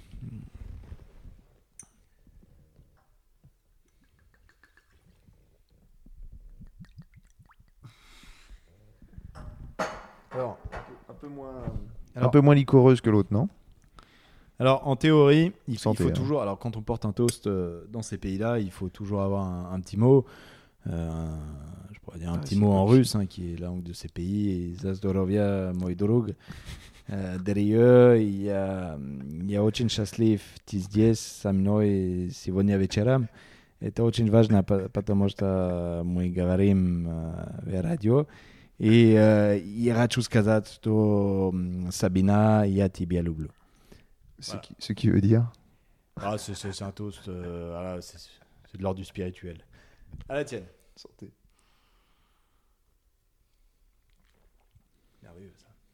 Ah oui. Tu as vu, tu as vu un peu la... C'est là qu'on voit que la vodka peut être, hein, peut être un alcool agréable, mmh. un alcool convivial. Mais pareil, il faut aller le chercher. Qu'en penses-tu de Rio ah Non, bah, c'est bon, hein. c'est sûr, ça se boit, euh, ça se boit tout seul. Après, les gens vont rigoler parce qu'il y a un peu tout qui se boit tout seul avec moi. Mais. Hélas, les, les gens savent à qui ils ont affaire. mais non, non, c'est sûr que c'est, Ouais. bon. Mais oui. Et Mine, donc, de, on- mine- mine de rien, c'est, important l'alcool dans une vie. ah, c'est important. dans quel sens? Non, c'est sincère ce que je dis là, mais je veux dire, je, je- je- Quel est ton, quel est ton, allez, parle-nous, parle-nous de ça. Quelle est ton, ton approche, ta vision de ça ou de... Parce que c'est étonnant ce que tu dis. L'alcool, c'est un vertige. L'alcool, c'est, quelque chose qui, qui, t'attire, si tu veux. Mais moi, moi l'alcool m'a beaucoup aidé, euh, m'a beaucoup dé- aidé à écrire, mais, euh, vraiment à travailler. Alors, euh, on n'est pas obligé de se bourrer la gueule, d'avoir un rapport à l'alcool de, de, sauvage ou de boire des choses dégueulasses. Mais un alcool bien travaillé, un alcool bien distillé, un alcool, je veux dire. Le, vin, le vin touche profondément à nos racines judéo-chrétiennes. La vigne est quelque chose de, fabuleux. Se promener dans un champ de vigne en hiver avec la neige sur les grappes, sur, les pampres, dans les vignobles, c'est quelque chose qui fait émerger en soi un nombre d'images, un nombre de sentiments euh, très profonds, très profonds, qui, qui, qui- quelque chose vraiment de métaphysique. Euh, l'alcool, c'est quelque chose de, je, crois, de très noble quand on comprend ce qu'on qu'on veut obtenir de lui et, ce qui nous dépasse aussi là-dedans. Et je crois que, je, ne sais pas, c'est pas, pour rien qu'un certain nombre d'auteurs euh, avaient un certain penchant pour l'alcool, peut-être aussi pour d'autres drogues. Hein. À l'é- à l'époque, au 19e siècle, les, mots passants étaient plutôt portés euh, sur la morphine. euh, voilà. Ensuite, les Rimbaud sont, sont été sur, sur l'absinthe ou autre. Mais, euh, mais je crois que c'est pas seulement une distraction, l'alcool, ou quelque chose qui peut être pratiqué en convivialité. Euh, il y a aussi quelque chose de l'ordre d'une fête, d'une festivité euh, intime au fond de soi avec l'alcool. On peut avoir un rapport à l'alcool de, de l'ordre d'une relation euh, agréable, en prenant garde aussi effectivement à ne pas sombrer dedans et à devenir un poivreau. Mais, mais il y a quelque chose de, de beau dans l'ivresse, je, crois. Il y a quelque chose de beau dans l'ivresse. Il, y a quelque chose, il y a une volonté d'oubli. Toi, tu penses que ça, ça c'est une influence sur ta création? Ouais, c'est sûr. Ça te la. Comment dire Ça te la, ça te la favorise? Ça te la, ça te la désinhibe? Non, je crois que ça, l'hydrate. non, ça. Non, mais. Euh, non, mais je veux, je veux dire, je, je pense que je, je, prends dans le cadre de, de ce roman qui vient de, de paraître, euh, Entre la source et l'estuaire, que je vous conseille d'ailleurs, je fais une petite parenthèse dessus, que je vous conseille vivement. C'est un bouquin que j'ai dévoré, que je pense que la plupart des gens qui l'ont lu, euh, ça a été le cas. Notamment à la librairie, la, la procure où je l'avais, où j'étais passé de voir. Ils ont adoré le livre et à juste titre. Donc euh, il est encore dispo, puisqu'il est sorti il y a pas longtemps. Et vous pouvez, le, euh, ceux qui sont d'Annecy, qui écoutent le podcast, n'hésitez pas à aller voir la librairie, la procure. On devait avoir Charles aussi ce soir qui n'a pas pu venir. Et voilà, soutenez vos libraires et soutenez les auteurs locaux. Voilà, on fait passer un, petit message. Librairie magnifique d'ailleurs. Ouais, ouais, avec des, des... Qui, qui, qui, est tenu par un équipage euh, resplendissant, toujours sur le pont. Et j'ai, tu vois, j'ai, j'ai été impressionné quand je suis passé de voir. Je crois que c'était un samedi. Mm. Ça devait être un samedi parce que j'étais pas très bien. C'est ça, c'est ça. Et euh, le nombre de, en fait, le, le nombre de, de personnel disponible en fait. C'est-à-dire qu'il y a vraiment du conseil. C'est, vous venez, il y aura quelqu'un pour vous accueillir et vous dire euh, bah, qu'est-ce que vous cherchez. Quoi. Ouais, il y a l'amour du livre, il y a, y a l'amour des mots, il y a. Euh, moi, j'ai, j'ai, rarement vu des librairies comme ça, mais euh, la, procure, c'est, quelque chose qui, quand ils aiment votre livre, ils, le portent, ils, mmh. ils, en parlent, ils vous font progresser. j'ai j'ai là encore une, beaucoup de gratitude à l'égard de, Pierre Beauvais qui, euh, qui, dirige cette librairie parce que euh, parce qu'il m'a énormément appris, il m'a conseillé des choses. Euh, c'est aussi lui qui m'a fait découvrir Malaparte dont je parlais tout à l'heure. Tu as découvert loin, quoi juste, 2011, 2011. ok. Ah, ah oui, donc tu fréquentes déjà depuis un bout de temps. Ouais, ouais, ouais. 2011, 2012, quelque chose comme ça. Et puis, et puis voilà, je D'ailleurs, alors je, vais, te confier quelque chose, c'est que quand mon manuscrit était terminé, c'est eux que je suis allé voir. Donc j'ai remis mon manuscrit à, François Godet et, Charles, euh, Charles Cachelou, qui était libraire là-bas, euh, en leur demandant qu'est-ce que vous pensez de ça? Et puis on en a parlé, et eux m'avaient dit voilà, c'est quelque chose qu'il faut publier, c'est quelque chose qui est très intéressant. Et, euh, et, je pense que sans ce soutien-là, peut-être que je serais pas au bout de l'aventure, parce qu'on a toujours des doutes, et le doute est normal.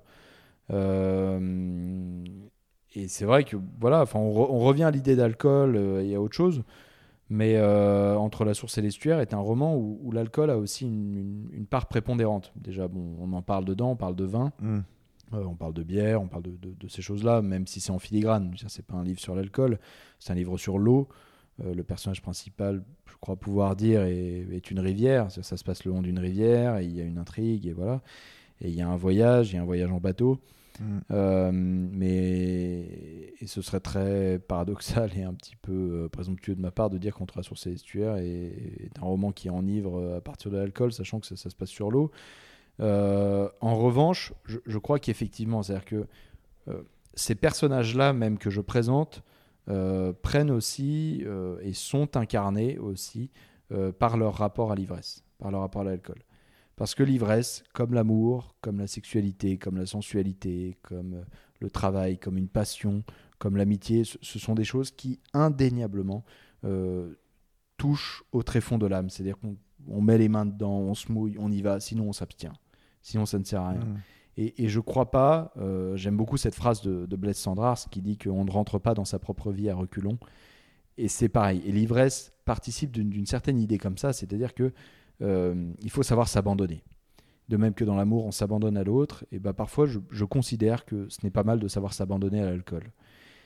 Et je crois pouvoir dire que dans ce livre, effectivement, il y a cette idée créatrice, il y a, beaucoup de drame dans, cette histoire, dans ce roman, euh, mais l'alcool tient une place apaisante, tient une place qui réunit les hommes, qui les rapproche. Et ça, c'est pas rien, mine de rien, parce que qu'est-ce qui rapproche aujourd'hui certaines civilisations Quand vous allez dans les yourtes et que vous buvez un petit coup de vodka avec les bergers, la Mm. vodka est un lien fondamental. Vous n'allez pas pouvoir échanger sur beaucoup de choses, vous parlez pas forcément la même langue, vous n'avez pas du tout la même vie, la même culture, mais de partager un petit verre de vodka, de sourire, d'avoir ce- cette rougeur sur les pommettes, Mm. d'avoir cette odeur, cette saveur, ce fumet, et, et- et ça c'est fabuleux, c'est fabuleux. Et voilà, et je, et je me je me méfie comme de la peste aujourd'hui de ce discours à deux balles sur euh, voilà sur, sur, sur- sur- enfin, sur les dangers de l'alcool et autres. C'est évident que l'alcool est un danger, euh, de même que la voiture, de même que vivre. Mm. Voilà, on peut mourir à chaque instant et puis voilà. Ouais, il y a- il y a- après, comme tu dis, c'est, si t'en fais une mauvaise utilisation, comme beaucoup de choses. Ouais. Si tu, si tu te non mais si tu te Alors que retrouves, nous, on en fait une bonne utilisation. Exactement. c'est ça qui est sûr. C'est ça qui est sûr. toujours, toujours, on est, on est, on est jamais, euh, notre utilisation est toujours la bonne. Non Ouais. mais, ouais, Ah, tu me, tu me déboussoles, euh, Ouais. Grégoire. Je, je, je sais plus, je sais plus comment. euh, je, je tu- crois que tu aimes beaucoup cette vodka kirghize. Non, mais surtout, j'aime, beaucoup ce que j'aime beaucoup ce que tu dis et c'est dur de Ouais. d'apporter autant de profondeur dans mes comment Ouais. dire dans mes relances, on va Mm. dire, même si j'ai même pas besoin de te relancer puisque ça, part tout seul. Mais euh, non, oui, pour euh, pour revenir, bon, pff, bref. Ça, je, je voulais revenir à voilà l'alcool et ce que tu disais. Non, mais j'avais- parlait- pendant les voyages, c'est vrai que quand quand tu voyages, mine de rien, quand tu te retrouves à boire un coup, Mm. et ben ça rassemble comme la nourriture, comme un repas, et tu finis par le dijo, et puis tu finis par rigoler, puis généralement tu finis par chanter des trucs à la con. Et voilà, il voilà. peut y avoir beaucoup d'autres choses, que ce soit la musique. Moi, je ne mets pas l'alcool comme étendard, mais il peut y Mm. avoir la musique, il peut y Ouais. avoir la nourriture. Bah, des choses et- universelles en fait. Et la littérature aussi. Ouais. Moi, je, je- je- je- je- j'ai un beau-père euh, kirghize, euh, qui est un type euh, formidable et que j'apprécie beaucoup, euh, Kalibek. Et par exemple, c'est quelqu'un de très lettré, qui aime beaucoup la littérature, qui aime Flaubert.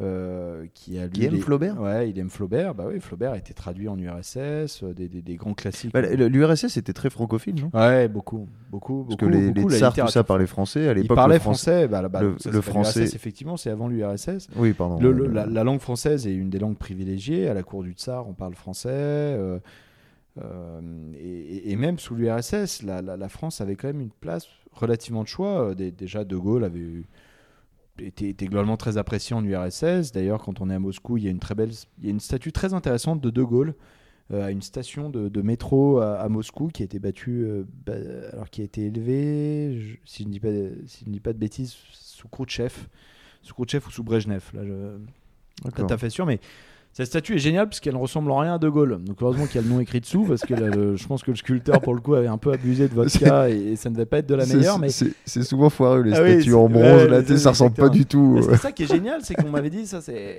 Charles de Gaulle, m'avait dit le, le- le pote russe avec qui j'étais, et je me disais, mais il doit se gourer, on s'est planté. C'est Ho Chi Minh, Et là, il dit des effectivement, il y a conneries. bien écrit dessous.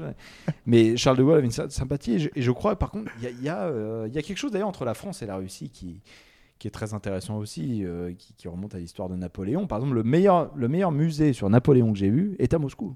Ah. Le musée sur les campagnes napoléoniennes à Moscou, juste à côté du Kremlin. C'est un musée fantastique. Il y a un Avec musée à côté du Kremlin Ah sur Napoléon sur trois étages, avec des, avec des toiles, avec, avec euh, par exemple des, des- des- des représentations de, des guerres napoléoniennes et des campagnes euh, de Russie, avec euh, des modélisations des stratégies de Napoléon. Il y a une fascination, etc. Et ça, ça, c'est génial. C'est- Mais tu sais que Na- Napoléon est le personnage qui a le plus de fan club au monde. Non. Je te jure. T'as vu ça où Ah bah, je, c'est une, faudrait revérifier, mais à l'époque Ah j'avais ouais. vu ça. C'est le, c'est le, Pas impossible. hein. c'est le, bah, ouais, c'est le. Ah, quelle vie. hein. Bah Quelle oui, vie, bah, euh, et en, type. et en, bah, tu regardes en Europe, c'est vrai que tu Ouais. vas dans des pays en Europe, il y a des statues de Napoléon, il y a plein de, alors que le, bon, c'est quand Mm. même un conquérant, on va dire. Mais ouais, c'est le, c'est le personnage qui a le plus de fan club au monde. Ouais, ouais, non, non, mais c'est dans, dans- en tout cas dans les dans les pays d'Europe de l'Est, en Russie, en Asie centrale, c'est quelqu'un qui a une place prépondérante parce que bah, parce qu'on aime les conquérants déjà là-bas, et puis parce que bah, c'est vrai que c'est quelqu'un, c'est ça fait ça fait partie d'une des rares euh, d'un des rares chefs de guerre qui, qui a pris Moscou. hein. Il n'y a pas beaucoup de personnes qui ont pris Moscou. Il- Hitler n'y est pas arrivé. euh, Mm. les Mongols n'y s'y sont pas frottés. euh, voilà, donc, donc dans, dans- le cœur des Russes, ça a aussi une place particulière d'avoir ça. Et, Ouais. et puis voilà, bah, après il y a eu la suite et le, le retrait, la Bérésina, etc. Mais très intéressant, Napoléon. Et, et voilà, et d'a- d'ailleurs, il y a beaucoup de récits, de, de très bons récits de grognards d'ailleurs sur, sur la vodka, sur ces choses. On y revient. Comme quoi, par, tout, tout, tout mène à ces chemins-là. Et donc, on va, on va revenir un peu euh, à toi, parce que là, on parle de plein de choses. Mais Ouais. euh, comment euh, comment t'en es venu à, écrire, on va dire, de manière euh, pas professionnelle, je ne sais pas si c'est le bon terme, mais euh, euh, comment oui, t'en es venu vraiment à... Quand est-ce que tu t'es lancé à écrire dans, le but d'être, on va dire, publié ou dans, le but de dire que ça allait intéresser des gens, on va dire? Quand est-ce que ça a commencé Euh, Parce que tu étais à l'hôpital, ça c'est, ça t'a commencé à écrire à Ouais, l'hôpital, je- mais euh, Bon, alors, je, je pense que.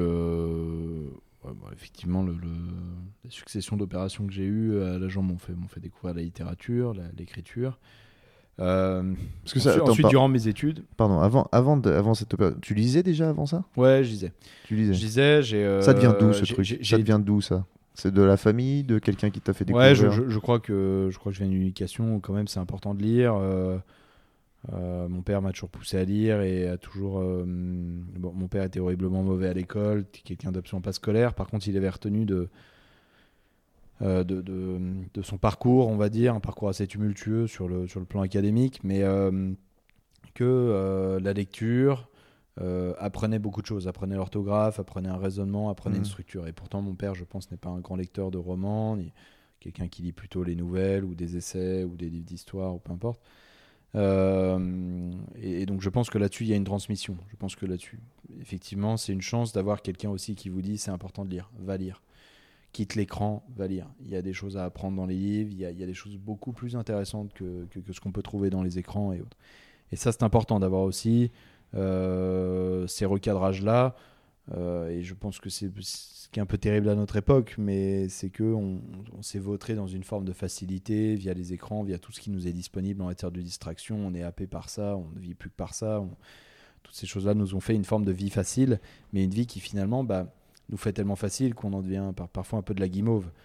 Or, la littérature, c'est quelque chose. Il y a une forme d'épreuve dans un livre. Un très bon livre, un très bon livre, c'est aussi bien un obstacle que l'ouverture d'un chemin. C'est quelque chose qui est censé à vous amener à un point, qui est censé vous faire réfléchir sur vous-même, qui est censé vous donner une colonne vertébrale. On parlait de la Russie tout à l'heure. Bon, j'y reviens, mais la littérature russe est proprement fabuleuse sur ce qu'elle dit euh, de, l'âme humaine, des, rapports sociaux, euh, de Dostoïevski, Tchekhov, Gogol. Sont, sont des auteurs absolument prodigieux. Et même encore aujourd'hui, vous avez d'excellents auteurs russes qui parlent de ces choses-là. Il y a une transmission. Et, euh, et donc je pense ça, ça c'est très important d'avoir cette notion que la littérature construit un homme, construit une existence. On parlait du sport, on parlait de l'art, on parlait de ces choses-là. On, parlait, on, peut, y adjoindre beaucoup de choses, la famille, peu importe. Mais euh, la littérature construit. La littérature construit un homme. Elle ne, elle- elle- je pense qu'elle ne le détruit pas. Euh, je pense qu'elle vise à une forme de médiorabilité de, de l'âme humaine. Euh, et pour ça, elle montre aussi ce qui est le plus dégueulasse, ce qui est le plus sombre, ce qui est le plus terne. Mm. Je pense à des auteurs comme Louis-Ferdinand Céline, euh, que tu dois souvent très bien connaître, Drieux, mais euh, voilà, qui, qui sont lu, auteurs. j'ai lu Voyage au bout de la nuit, ça a changé. euh, bah, c'est ce qui m'a donné envie de lire en fait. C'est fabuleux. de relire, en fait, parce que c'est incroyable, nuit. C'est incroyable. fabuleux, je veux dire. c'est- Incroyable. Il y a des- il y a des livres comme ça qui, qui changent votre vie et, et souvent c'est parfois même des livres inconnus. Moi je pourrais te citer plein de livres inconnus comme ça où je me suis dit mais c'est, c'est- Mm. je veux écrire, moi aussi je, je veux raconter des histoires comme cette histoire-là a été racontée. Peut-être que Mm. je n'y arriverai pas, peut-être voilà, mais et ça, ça c'est, c'est aussi ce qui donne ouais, beau- beau- beau- beaucoup de goût à une vie. Donc, donc l'écriture commence de là, elle commence d'une forme d'admiration, hein, d'un- invariablement, sur, voilà, sur ce qu'on a lu. Et ça, il faut se donner ce temps-là. C'est un temps long, l'écriture. C'est un temps long.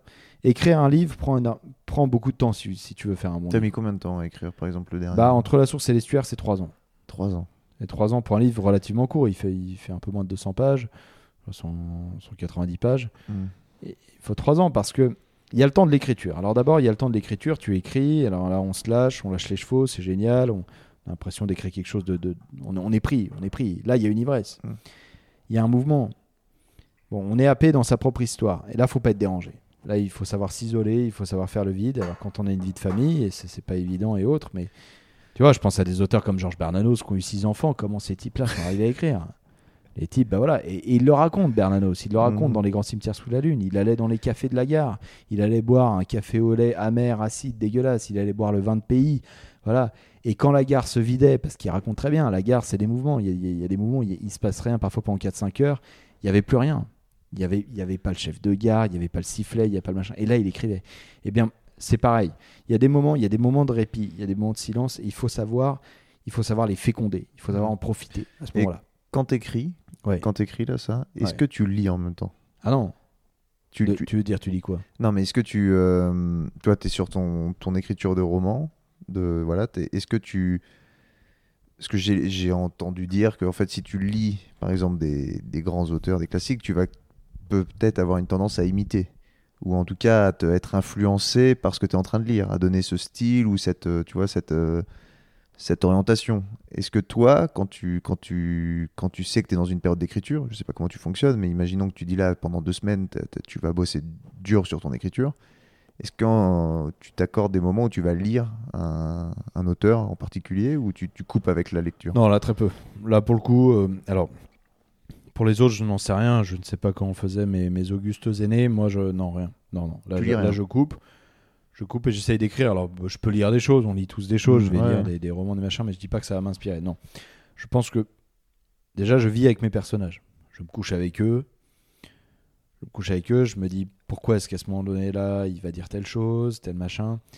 Et là, là, je fais un parallèle très intéressant avec le jeu d'échecs, par exemple. Tout à l'heure, je parlais de l'architecture, mais sur le plan de la construction, mais par contre, sur le plan, on va dire, de la réalisation, le jeu d'échecs est prédominant. Parce que les échecs t'apprennent aussi à passer entre les obstacles, à anticiper, à élaborer plusieurs scénarios. Pourquoi faire ça plutôt que si? Pourquoi est-ce que là, mais là, je vais m'enfermer, mais là, je prends trop de risques, mais là, ça ne sert à rien, mais là, c'est pas cohérent. Mais Hmm. Là, c'est trop prévisible. Mais là, parfois, là, c'est trop prévisible. Je vais me faire avoir. Ça, pas- ça tient pas la route. Voilà. Là, parfois, par contre, ce petit pion va arriver à se glisser, et c'est là où, voilà, ce, ce pion peut être transformé en reine. Et ça, c'est aussi l'histoire de personnage. C'est l'histoire de ce personnage que je raconte notamment dans Entre la source et l'estuaire, Lazare. Lazare, c'est l'histoire d'un pion qui va au bout, qui passe par toutes les échappes, par, par- par toutes les, les- les entraves et par toutes les histoires possibles pour à la fin devenir reine, pour devenir une pièce maîtresse. Hmm. Et il y a l'idée d'une rédemption, malgré toutes les fautes, malgré toutes les erreurs, les, les errements. le- le- voilà. Et ça, ça c'est important quand tu écris, c'est-à-dire de vivre tes personnages, de faire comme s'ils étaient vivants, de te mettre à leur place. Parce que je ne crois pas, euh, Victor Hugo avait très bien résumé ça, il n'y a pas de bonne littérature avec de bons sentiments. Ça, c'est vrai. Il faut, faut pas tomber dans le bon sentiment, il faut pas tomber dans la bonne conscience. Il faut rester avec des personnages réels, lucides. Il faut rester sur une écriture, un rythme, un souffle auquel on tient. Et ça, c'est ce qui est le plus dur. hein, parce qu'on on peut pas le faire à longueur de journée. On peut, on peut pas le faire. Il y, a, des jours sans, il y a des jours vides, il y a des jours nuls, il y a des jours où on doit travailler, il y a des jours où on remplit de la paperasse administrative, il y a des jours où on doit voir les copains, la famille, le truc, il y a des jours où on doit prendre soin de, voilà, de, de choses dont on n'aurait pas envie on préférerait écrire. Et pourtant, c'est pas possible. Donc, quand on écrit, quand on a cette chance à un moment donné d'arriver à dégager un certain temps pour l'écriture, et quand on se lance vraiment, véritablement dans cette écriture, là, les personnages incarnent quelque chose au fond de soi. Ils vivent au fond de soi. Il y a une scène de théâtre. J'ai le souvenir de m'être couché, par exemple, au moment où j'écrivais Entre la source et l'estuaire, de voir défiler devant moi les personnages, de voir certaines scènes avec, ces échanges-là. Et, ça, ça c'est des moments, des moments précieux parce qu'on se dit, demain, il faut à tout prix que je corrige ça. Et c'est pas demain, je vais me relever, je vais, je vais le faire tout de suite. Ça, il faut que je change, il faut que je supprime. C'est nul, c'est nul, c'est mauvais. On va changer ça. Ça, c'est pas à sa bonne place. C'est bon, mais ça doit intervenir beaucoup plus tard. Et tac, tac, tac. Et comme ça, tu arrives à peu près à une littérature qui déjà prend forme, qui prend forme, qui se cimente, d'accord qui, qui, sort d'une forme de, de, kénose, c'est-à-dire d'une forme de vide, qui déjà parvient à, une forme de plein, à une forme de structuration. Et, et là, ça devient vraiment quelque chose de, très intéressant, ce mouvement dans la création, où tes personnages, tu commences à te dire, ce récit, euh, ce récit va suivre un cheminement, ce récit va suivre à la façon d'une rivière, va s'écouler, il y a un estuaire au bout, d'accord Il y a des, des mouvements d'accélération, il y a des mouvements de relative stagnation, il y a des méandres, il y a des écluses, il y a des choses, mais il y a quelque chose. Hmm. Et là, je pense, tu vois, il y, a- y y beaucoup de textes qu'un auteur commence et n'arrive pas à terminer parce qu'il n'y a pas la magie, il n'y a pas le feu, Mhm. alors pourtant que l'histoire est bonne. Pour avoir lu ton, ton livre, c'est vrai que dans la. Alors, un- comme j'ai dit, c'est un, c'est un livre qui se dévore. Et pour le coup, dans... il y a quelques personnages, on va dire, il y a, il y a trois grands personnages. On est d'accord Trois grands personnages. Pour le coup, j'arrivais à les imaginer, tu vois. Mais je les voyais, euh, je voyais vraiment le, la, la- la tête de Lazare, puisque tu le, décris, euh, tu le décris assez bien, et puis il a quand même un trait, euh, un trait particulier, cette balafre. Donc tu t'imagines tout de suite un personnage, après tu t'imagines le comte, euh, bah, c'est ça, il n'est pas comte, mais le, le Ouais. richissime, euh, voilà. Fornblom. voilà. Et c'est vrai que tu as, réussi, en tout cas, à. hum, Je pense, en fait, c'est comme tu décris ça, j'ai l'impression que tu es très exigeant avec toi-même. Tu vois, dans ton écriture, tu es très exigeant et ça se ressent dans, dans le résultat final. C'est-à-dire que ta vision, tu as réussi à la transmettre euh, au lecteur. Parce que moi, pour le coup, je, je voyais vraiment les, bah, tu vois, les paysages qui passent quand même. Comme tu disais, c'est important pour toi. Quand tu décris les paysages, on s'imagine vraiment bah, sur le doux, euh, tout ça. Les, les, les- ouais, c'est, c'est- tu crées une ambiance. Ouais. Et les personnages sont, sont, sont réalistes, en fait. Ils sont réalistes. C'est fondamental des, de, de- Et t'es pas dans le cliché. Non. T'es pas dans le cliché du personnage parce que justement, ça peut, je pense, que ça peut vite euh, en littérature quand on, bah pas en littérature, mais quand quelqu'un écrit, de faire du cliché en fait, du ouais, d'accentuer les traits et de faire un truc trop gros. Ouais, et puis, et puis, et puis parfois c'est légitime, c'est-à-dire que il y a aussi tellement parfois de clichés ou de stéréotypes dans la Mm. société qu'on se dit bah tiens ça voilà ça, ça vaut le coup d'en faire un personnage, mais non c'est très difficile de sortir des stéréotypes et des clichés. Je pense que ça on en fait souvent la reproche à beaucoup d'auteurs, mais mais c'est délicat et c'est difficile. Euh, en, revanche, ce que je crois, c'est que hum, c'est important de garder à l'esprit que si on fait un roman, si on fait un roman, et là j'entends si, si on fait un roman même partiellement autobiographique, mais c'est qu'il faut garder en tête l'idée que en racontant une histoire, en voulant raconter une histoire, on ne cherche pas à faire une morale. On ne cherche pas à dire ce qui est bien, ce qui est mal.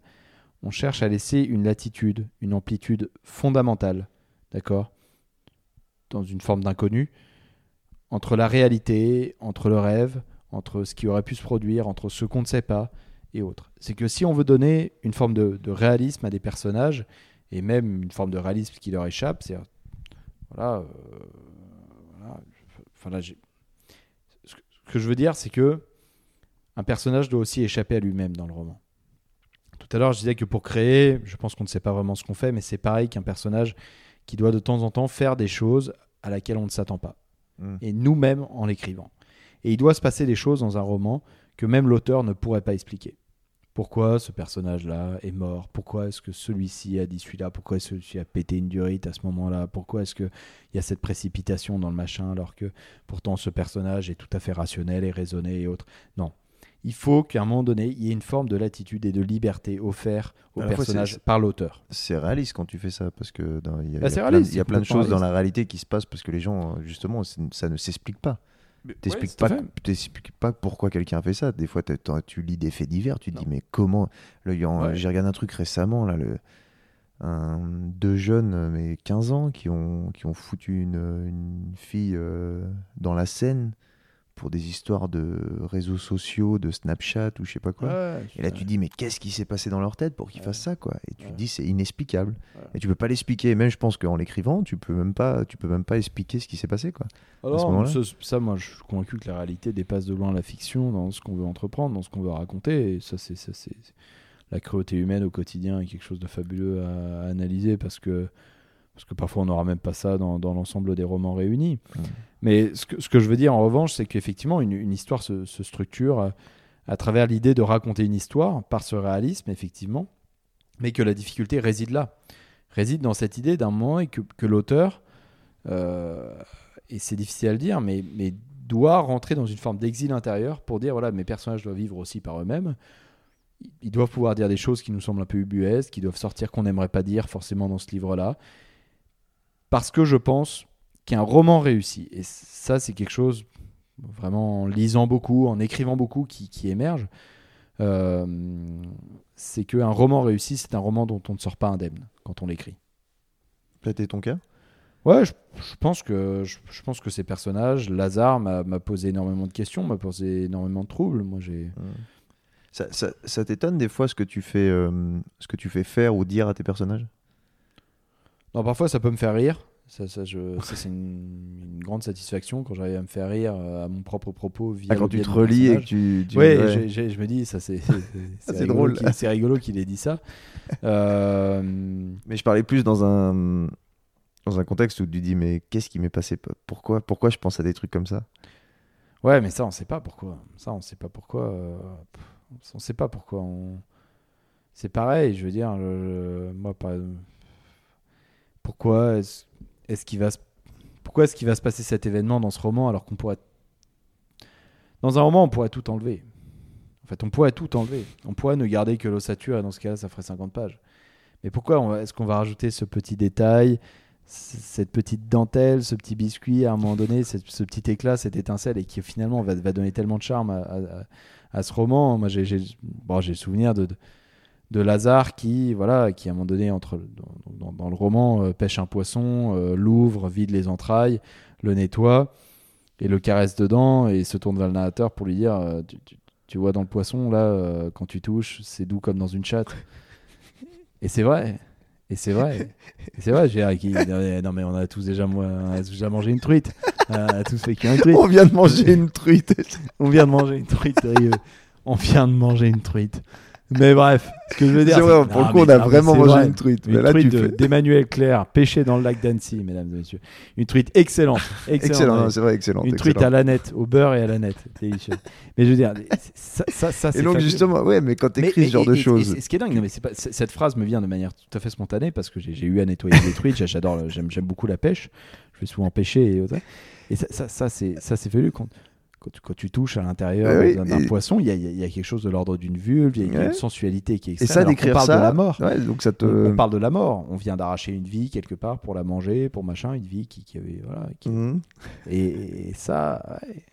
Je me souviens plus que tu faisais une... dans le bouquin qu'il y avait ça. Il, parle de ça, non? Ouais, ouais. Non, on voit que tu l'as pas lu, tu l'as pas lu jusqu'au bout. Je fais semblant comme les, comme les présentateurs télé qui disent Ouais, j'ai Ouais, ils ils ont un petit résumé. Ils puis ont lu fait- quatrième de couverture, c'est un bouquin fabuleux qui a été récompensé. Non, je l'ai lu, je l'ai lu, mais je j'ai pas souvenir de ça- ça. Mais ouais, il y a des. Ouais, parce que c'est un truc qui m'intriguait de, des fois, parce que j'ai j'écris deux, trois trucs comme ça. Mais des fois, je me dis, mais qu'est-ce que je suis en train d'écrire? Mais si les gens lisent ça, ils vont me prendre Ouais. pour, un, pour un grand malade, quoi. Comme ça, faut pas avoir peur.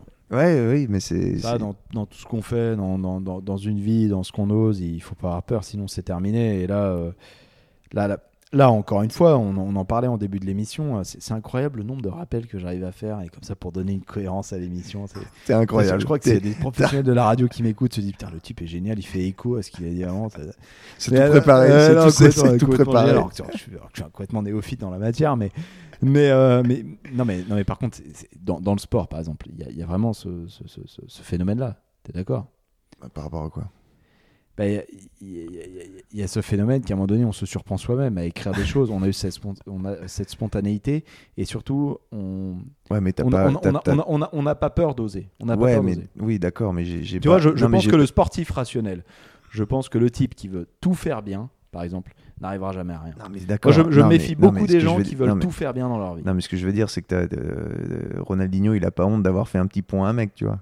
Parce qu'il a tenté quelque chose. Tu peux avoir Ouais, honte parce que tu que- dis que quand ouais, t'as tripoté une truite, ça t'a ra- rappelé la vulve Tu de. parles autrement de la truite d'ailleurs pour commencer.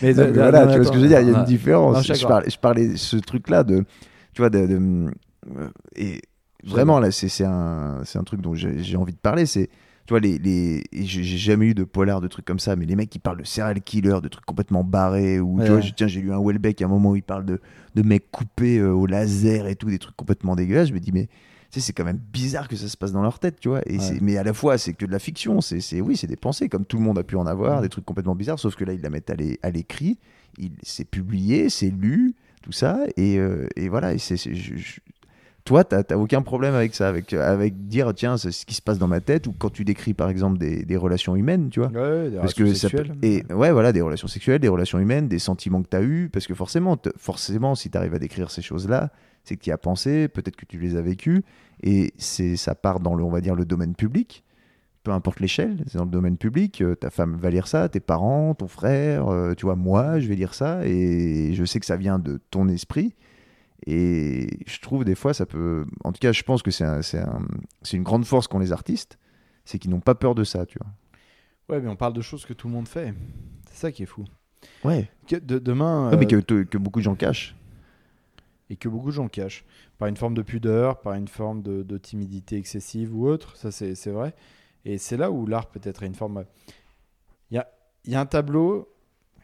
Il y a un tableau. euh, un tableau très intéressant. Un de. Salvador Dali.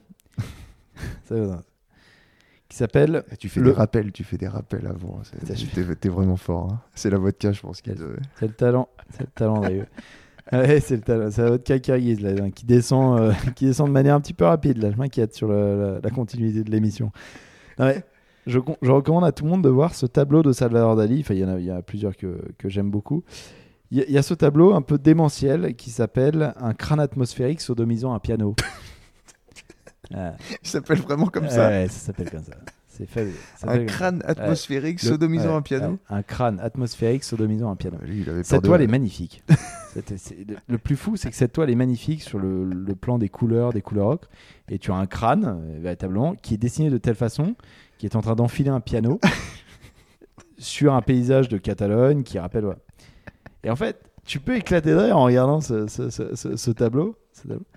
Et tu peux aussi le prendre de manière très, très, très profonde. Tu vois. très très profonde, sans Très mauvais jeu de profonde. mots. Et ce que je veux dire, dans la littérature, tu as en permanence des crânes atmosphériques qui enfilent des pianos sans qu'on s'en rende compte. Tu vois? Il y a une forme de mélodie désaccordée là-dessus, mais qui participe d'une harmonie au roman.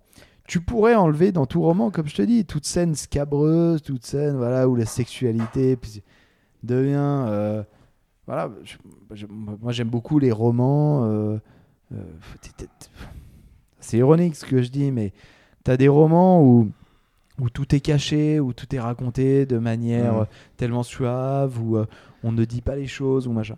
Et par exemple, là je, je rebondis. Tu prends. C'est bien, tu rebondis pour moi. parce que Ah, je rebondis littéralement parce que toi t'es complètement, complètement assommé. Je recommande à nos auditeurs de lire nouvelle histoire, une nouvelle histoire de Mouchette de Georges Bernanos. Une nouvelle histoire de, Ouais, de Mouchette. Mouchette. De Nouvelle histoire de Mouchette. Et, et ça, alors ça, c'est un texte qui fait euh, étonnamment écho à notre époque, tu vois. Et je vais te dire, c'est un texte très court qui doit faire 80 ou 100 pages. Ça, ça- ça se lit en, ça se lit en deux jours. Et c'est un texte très beau, l'histoire d'une euh, d'une jeune fille euh, de 15-16 ans, enfin une adolescente, peu importe, qui quitte l'école, enfin qui fugue à moitié, qui s'enfonce dans la forêt, qui fait la rencontre d'un garde forestier. Et elle va se fasciner pour ce garde forestier, pour les histoires qu'il lui raconte sur les bois, sur la forêt. Ce, type est complètement dé- déjanté. Et elle se fascine pour lui, elle accepte de passer la nuit dans la, dans la cabane des gardes forestiers et il la viole. Et il la viole. Et le lendemain, elle s'en va, elle retourne au village et elle ne dit rien. Et elle choisit de ne rien dire. Elle choisit de taire ce secret et, et se passe ensuite cette vie. Et, voilà. Et, voilà. C'est un, texte très sombre, très noir, qui se termine de manière très triste. Mais euh, moi, c'est un, c'est un texte que j'ai beaucoup aimé parce qu'on ne sait pas quoi en retirer. Et là, là, il y a quelque chose de génial dans la littérature. C'est quand on ne sait pas quoi retirer d'un livre, d'une œuvre. Il y a des sculptures comme ça, il y a des toiles, il y a des tableaux. Il y a un tableau que j'aime énormément d'Ernest Hébert. Ernest Hébert peint un tableau qui s'appelle La Malaria. La Malaria devrait être un tableau qui devrait être enseigné dans toutes les écoles, je pense. La Malaria dépeint une espèce de radeau sur un fleuve avec des rives assez désertiques et un équipage composé de 5 ou 6 personnes, très différents. Et il faut voir les visages qui sont sur ce radeau et on comprend comprend pas ce qu'il a voulu faire. On comprend pas. C'est pas une scène qu'on peut voir. Il y a une femme qui tient une icône, il y a un bébé qui est nu, il y a un homme qui, qui fait semblant d'être capitaine en se tenant au mât du radeau alors qu'il n'y a même pas de voile. Enfin, c'est, il y a une dimension complètement pathétique, dénuée. Il y a quelque chose de, de, de- de, de, diamétralement euh, opposé à chacun des personnages, enfin dans leur relation. On ne sait pas quoi retirer de ce tableau. Et ça, c'est intéressant dans l'art, quand ça questionne. Et tu parlais du sport tout à l'heure. Et ça, je, reviens là-dessus. Quand tu dis, oui, mais Ronaldinho qui fait un petit pont, etc. Mais quand un joueur de foot, quand un joueur de foot, là, on va parler aux amateurs de foot, si vous voulez le bien, mais parce que on- de toute façon, vous ne saurez pas quoi retirer de cette émission, et c'est tant mieux. Mais quand un joueur de foot fait un petit pont à la 90 plus 2, alors que son équipe est menée 1-0, qu'il est que tout est désespéré, qu'il fait un petit pont et qu'ensuite il tente une frappe complètement instinctive, qui a aucune chance d'aboutir, mais que cette frappe termine en pleine lucarne. Que dire ce joueur? Est-ce qu'il est fou? Est-ce qu'il est génial? Est-ce qu'il a eu de la chance? Est-ce qu'il a eu du pot? Est-ce qu'il savait ce qu'il faisait? Est-ce qu'il savait pas ce qu'il... Ou est-ce que purement, c'est purement le génie humain qui s'est développé à travers l'ensemble de ses muscles, du plus gros jusqu'au plus faible, du, des muscles du fessier, des ischios, du tendon, de tous ces contractés, pour qu'à un moment donné, quand il frappe le ballon, quand il frotte le ballon, ils se disent ça, ça, ça va au bout. Et quand on écrit et quand on réalise une art, c'est pareil. C'est pareil. J'ai envie de dire, au bout, il y a l'émotion aussi. L'émotion que ça génère. Ça, il y pense pas. non, ça, non, il pas y lui. pense pas. non, mais pas lui. Oui, mais à la... oui, mais au. Et on le- s'en fout de l'émotion. Là, Bah, on s'en fout. Non, mais le. Non, mais le. Quand Georges Bernanos écrit Nouvelle histoire de Mouchette, il se fout de l'émotion qu'il va procurer. Il se fout de l'émotion qu'il va procurer. Il écrit un texte de 100 pages. Bah, pareil pour le joueur de foot, c'est ce que je te dis. C'est ce que je te dis, sauf qu'à la fin, sauf qu'à la fin, à la fin, ça crée quelque chose. Ah oui, ça explose. Bah oui, pas lui. Non, mais ça, c'est la conséquence. Bah oui, mais c'est la conséquence. Oui, mais il y a la c'est conséquence. je sais plus quoi dire. Non, mais Hein, c'est- mais- La conséquence est la même. Hmm. C'est-à-dire, c'est que ça crée une émotion. Alors, ça crée une émotion. Ça crée une Euh, émotion. je suis d'accord que la finalité, c'est vraiment l'émotion. Voilà, ça crée une émotion et c'est un truc qui restera, Ouais. tu vois. C'est ça. C'est Ouais. bah, bon. bon, enfin. Ah Ouais, non, non, mais ça, ça, je suis d'accord. c'est- Et, et par contre, l'idée de la je, voulais, je voulais revenir parce qu'au bout d'un moment, tu te relances toi-même. Donc, je vais quand même revenir sur. je vais revenir sur ce que tu disais quand tu vois un, un tableau, quelque chose ou euh, une œuvre. Il faut quand même avoir. Tu vois, je me souviens de, je me souviens d'être allé dans des musées, de regarder des, bah, des, ce qui est supposé être un chef-d'œuvre, tout ça, ce qui, ce qui est reconnu comme un chef-d'œuvre, et ne pas comprendre. Tu vois, ne pas comprendre. Je te parle de ça. Il y a, voilà, il y a, je pense que maintenant, j'aurais peut-être un autre œil là-dessus. Mais tu es bien d'accord que pour pour que ce soit en littérature, l'art en général, il faut peut-être avoir des outils, ou en tout cas des, ouais, des outils pour, euh, pour savoir ce qu'on est en train de, de lire, de voir, de... Tu vois, tu parles de, de ce tableau, où toi, tu arrives à interpréter certaines choses, mais quelqu'un comme moi, il y a peut-être 10 ans devant, ça se trouve, je l'ai vu, ce Moi tableau. aussi, ouais. Ouais, voilà, et je serais là, je c'est quoi ce Ouais. truc J'y comprends rien. Ça, ça, me, ça, me, ça, me, ça, me, ça ne réveille rien en moi, tu vois. Est-ce que tu penses qu'il faut des outils pour, euh, par exemple, lire Et moi, je considère que c'est ça, parce que j'ai lu pendant un temps, après j'ai arrêté, maintenant je relis parce que j'ai eu un déclic avec euh, Voyage au bout de la nuit, j'ai trouvé ça incroyable. Je me suis dit, mais en fait, ça, ouvre. euh, ça ouvre un monde incroyable, la littérature. Et avant ça, je pensais que, tu vois, j'avais peut-être pas les outils, ou aussi on m'avait euh, mal orienté. Je considère que le lycée m'a un peu dégoûté de, de la littérature, par exemple. De la lecture, tout du moins. Ouais, c'est ça qui est terrible. Alors ça, par contre, là, tu soulèves quelque chose de très intéressant. On repart pour une heure de discussion au bas mot, mais euh, ça, je pense Ça- que c'est très intéressant. ça, de, ça, si, ça, si, ça, ça- par, si- contre, alors je vais, je vais te dire parce que j'ai j'ai éprouvé la même chose que toi. Euh, je ne sais pas si on peut parler d'outils, ça c'est très concret. En revanche, euh, il y a une curiosité à cultiver et à travailler. Et ça, je pense que, hélas, ce qui est terrible, c'est que ça vient de l'éducation, ça vient de, ça vient de ce, que nous transmettent, ce que nous transmettent nos parents, ce que nous transmettent nos amis, ce qu'on regarde, ce qui nous inspire. Mais il y a effectivement ce rapport à la curiosité. On fait rien sans la curiosité. Et je pense qu'un homme est heureux et un, homme apprend à mourir à partir du moment où il continue à avoir cette curiosité, euh, même in- infinitésimale, à propos de certaines choses, à propos de certains détails. Euh, à propos de paysages, à propos des hommes, à propos des autres et autres. Et ça, cette curiosité, elle permet de ne pas tomber déjà dans le cynisme et elle permet de se grandir. Tu sais, j'aime beaucoup cette, euh, cette phrase de Solzhenitsyn qui dit que euh, il faut essayer de sortir de ce monde en créature plus haute que lorsque nous y sommes entrés. Et je pense que l'un des, des mécanismes, c'est véritablement la curiosité. La curiosité permet de grandir. C'est ce que tu as quand t'es enfant, à la base. Ce que tu as quand tu es enfant. Et là, il y a Et une noblesse perds, de l'enfance. et Et que tu perds un ouais. peu Ouais. parce que bah, il suffit que tu aies rencontré trois cruches au lycée qui te disent lis ça, machin, t'es pas bon, t'es Ouais, bridé, puis t'es Par formaté là-dedans, aussi. t'es peu. bridé, t'es formaté, t'es cloisonné, puis c'est foutu, quoi. Hmm. Et ça, hélas, on est tous passés sous ce genre de, forche, de, de fourche codine et, et c'est dramatique. Moi, tu vois, par exemple, je, euh, voilà, j'ai eu à lire certains classiques euh, que je n'ai pas aimés à l'âge du lycée. Euh, Ouais. je, je- je pense à quelqu'un, euh, par exemple, que, je- que j'ai découvert tard, Ovide, d'accord, qui a écrit un, un auteur grec, qui a écrit les Métamorphoses. J'ai rien compris quand j'étais au lycée. Hmm. Pourtant, j'avais une excellente prof.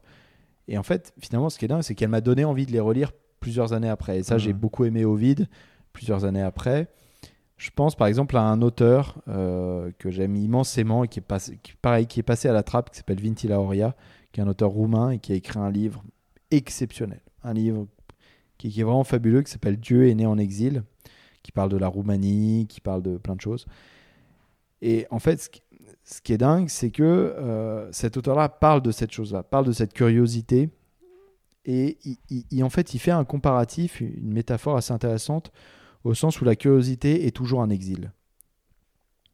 La curiosité, c'est un exil de soi. On est en exil quand on est curieux. On va vers des choses qu'on ne connaît pas, qu'on a envie d'apprivoiser, qu'on comprend. Et ça, chez l'enfant, par exemple, c'est très vrai euh, quand, quand, quand, tu, quand tu observes un nouveau-né qui commence à marcher, à découvrir des choses, des goûts, euh, qui par le toucher s'approprie quelque chose. Et ce qui est dingue, c'est qu'on perd ça à travers le temps ou à cause du système. Mais j'en reviens au lycée et j'en reviens à ce que tu disais, par exemple, sur la, sur la littérature. Et euh, tu vois, je me souviens au lycée, c'est c'est d'avoir lu euh, Racine et Corneille.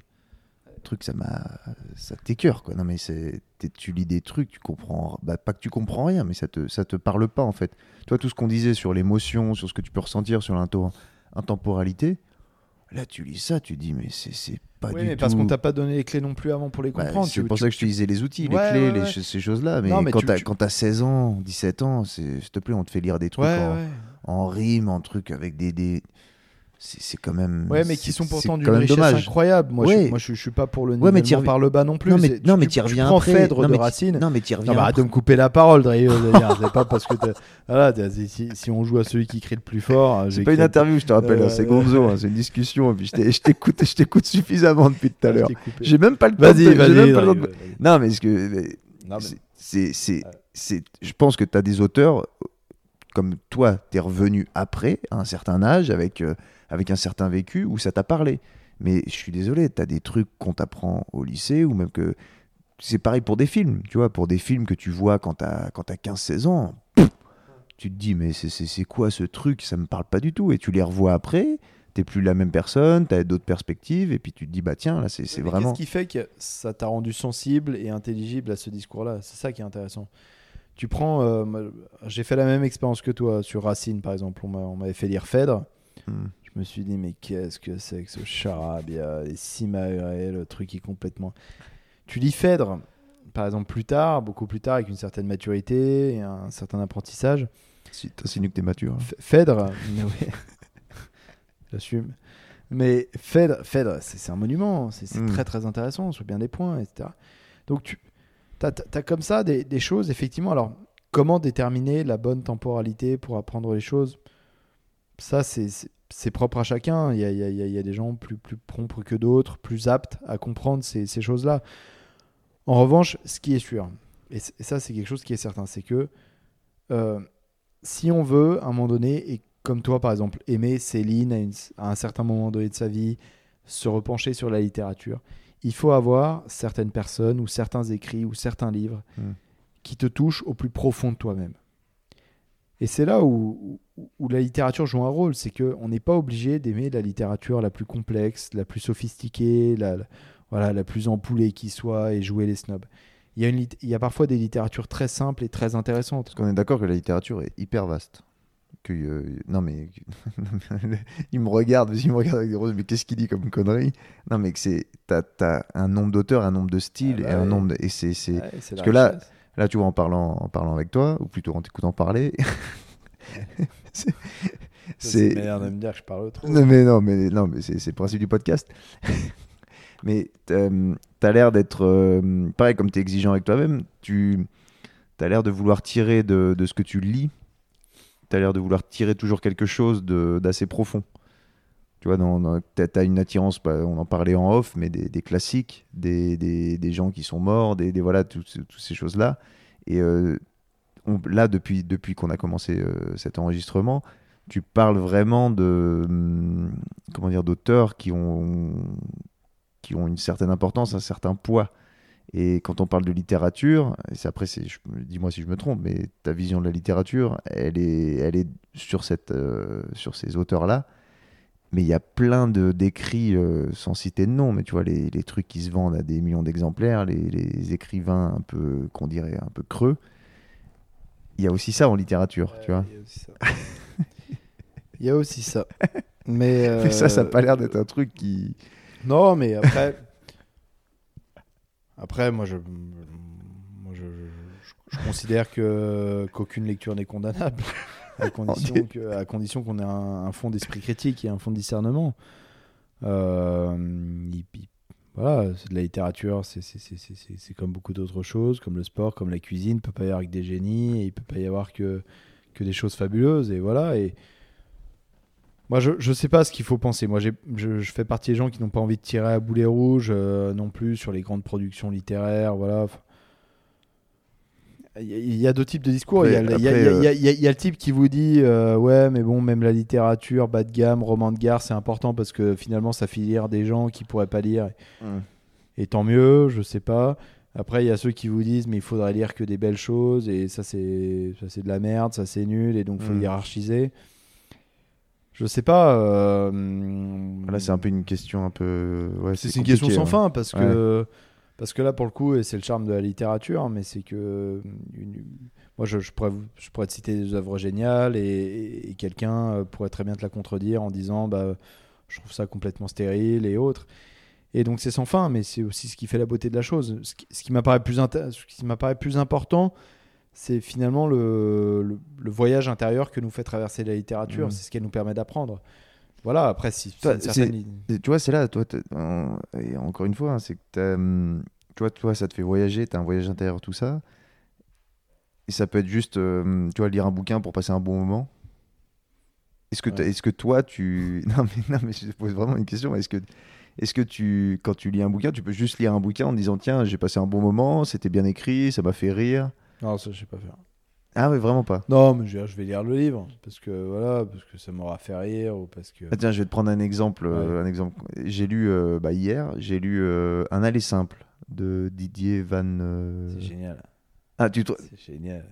Ah, non, C'est mais absolument génial. Non, mais je sais pas que Didier Van Un aller simple, et prix Goncourt 94. ouais, comment, comment il s'appelle ouais, c'est génial. Il a pris concours sur un texte Ouais. assez court. C'est un sur texte un. très drôle. Bah oui, Très la, drôle. première partie, ça m'a rappelé euh, La vie de Vansois de, bah, de Romain Gary. Ouais, là Si. pour moi le parallèle, mais. Non, non, non, mais non, mais dans, la, dans le. hum, Mm. Tu sais, le personnage Momo, Ouais, là, dans La vie de Vansois, et là, c'est un personnage, c'est un, c'est un arabe, mais un adopté par un. Ouais, voilà, mais. arabe qui est élevé par des gitans. Ouais, et puis il a, il a un peu ce ton. Ouais, mais il a un peu ce ton, un peu, tu vois, un peu. Ouais, Ouais. euh, J'ai- complètement. le souvenir aussi, pardon. Donc ça, euh, tu trouves ça bien quand même?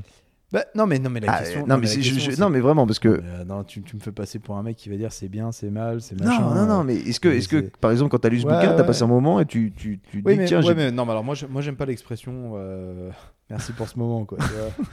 ça, je laisse ça à des, à des, à des premières dames, et voilà. Et tu, tu- tu- tu vois, moi, je j'arrive pas à me satisfaire de ça, mais euh, par contre, ce qui m'intéresse, effectivement, c'est de me dire que ce, ce livre-là, sous une forme euh, acceptable pour tout le monde, sous une forme vraiment très. Tout le monde peut lire ce livre. Un aller simple, c'est un livre Mm. très court, un livre Ouais, écrit de manière très simple. Et en fait, ce qui est dingue, c'est là où parfois on se rend pas tellement compte, mais écrire un livre simple, un livre avec beaucoup de rythme, c'est très dur. Hmm. Parce qu'écrire un livre nul euh, qui va très vite et qui se lit bien, ça t'inquiète pas, c'est à portée de tout le monde. Mais écrire un livre simple, mais avec beaucoup de rythme et qui dit beaucoup de choses, finalement, Parce qu'il dit beaucoup de choses, c'est- vrai, ouais. livre. Et tu vois. C'est pour ça, parce que euh, Ouais, j'ai- il dit beaucoup de choses. ce, ce bouquin, tu le finis Ouais. et tu sais pas quoi penser. Tu vois, on en revient à ça. Ah, ouais, ouais, parce que tu as l'attaché parlement, l'attaché là, où tu vois que le mec il était complètement. Et tu sais pas si en fait c'est une critique de la société, de, de l'individu, de tout ça. Tu étais un peu là, tu dis, mais en fait, je suis qui moi dans ce. Tu vois, je suis qui dans ce bouquin? Tu vois, un peu, je, me, je me trouve où Qu'est-ce que je pense Et il, Ouais. dit des choses, mais sans. Comme tu disais, c'est un peu nébuleux. C'est un y a peu une scène nébuleux. de sexualité dans une voiture de, de- de mémoire hein, dans- à un moment donné, vers la fin du roman où. Ouais, j'aime beaucoup ces personnages. Et enfin, en fait, je pense que ce livre est, est un grand texte et je pense qu'il méritait vraiment le Goncourt cette année-là. Ok, c'est Euh, intéressant. Je voulais avoir ton point de vue ouais, là-dessus ouais. parce que je l'ai trouvé vraiment. Il se lit vraiment bien et comme tu dis, il y a du rythme. Et, tu... et quand même, il, a... il fait des réflexions, ce, ce mec qui a l'air un peu simplé, mais qu'au final, Non, fait des non, réflexions très, très, euh, très pertinentes sur. Non, et puis c'est l'art de survivre. Ce livre, c'est aussi l'art de survivre. Mm. Comment arriver à s'adapter en permanence. Mm. Mais euh, et, et c'est- et ça, je pense, c'est fondamental. C'est la, la littérature est, est globalement une, forme d'art de survivre. Moi, je n'arriverais pas à vivre sans écrire ou sans lire. Et Toi, c'est nécessaire pour toi. ah ouais, il faut. c'est vital. C'est presque faut- vital. C'est presque vital. J'ai écrit un nombre de trucs que j'ai pas que j'ai bazardé, que j'ai. T'écris mais- tous les jours? Ouais, tous les jours. Tous les jours. Ouais, je me force moi. Peu importe même, le- Même quand je suis fatigué, même quand c'est nul, même quand je sais que je n'en retirerai rien. C'est important parce que. Tu passes combien de temps? À écrire bah, je, je sais pas. euh, je peux pas déterminer chaque jour combien de temps je passe à écrire, mais il y a, il y a- des jours où je peux écrire 7-8 heures, et puis il y a des jours. 7-8 heures Ouais, ouais, il y a des jours où je peux écrire 7 ou 8 heures. T'as écrit que Et trois puis- bouquins Et puis. Quel tocard. non, mais. Non, mais, non, mais tu, tu, tu vois, tu parlais de Voyage au bout de la nuit, mais c'est un, un livre que son auteur a mis 7 ou 8 ans à, à Ouais. finir. Ouais, ça, un- 7 ou 8 ans, fait- il- ça parce que moi j'avais la version, euh, je sais plus quoi, mais c'était 600 et quelques pages, mais Ouais. écrit en tout petit, sans Ouais. marge. C'est considéré comme quoi? C'est considéré comme un, comme un, comment dire, c'est un grand livre, un grand livre dans le sens, euh, c'est un, roman fleuve. ouais, c'est euh, c'est en fait, ce qui est le plus hein. fabuleux parfois dans, dans, dans Voyage au bout de la nuit, c'est la lettre qu'a soumise Céline à Gallimard. Parce que le livre a été refusé par Gallimard et accepté par C'est incroyable. Il a pas eu le Goncourt. Ah, il a pas eu le il- C'est considéré il- comme le scandale du Goncourt, Ouais, la, c'est la le plus du ouais. siècle, il le pourrit, mais, mais, euh, mais la lettre écrite à Gallimard est fabuleuse parce ouais. qu'il écrit une lettre qui est complètement nulle. Ah, il Et- est quand même, ils se vendent quand même. Tu l'as lu cette lettre? Bah, je sais pas si, si la lettre, il l'a- si c'est cette lettre-là ou si c'est après qu'il est. Mais il dit ouais, je vous offre euh, un siècle de Goncourt, c'est ça non? Bah, Elle est incroyable cette lettre, la non, prétention mais- du non, truc. Mais, ouais, mais la prétention, mais en plus. Alors que le mec n'a jamais été publié. Elle a Il a jamais été publié. Il est médecin, médecin de province. Il euh, est personne. Il est personne. Et il écrit cette lettre et il écrit à, Goncourt- il écrit à Gallimard comme si le mec était déjà prix Nobel de littérature en disant. Et c'est ça qui est fabuleux, c'est Céline, Céline, c'est une comète.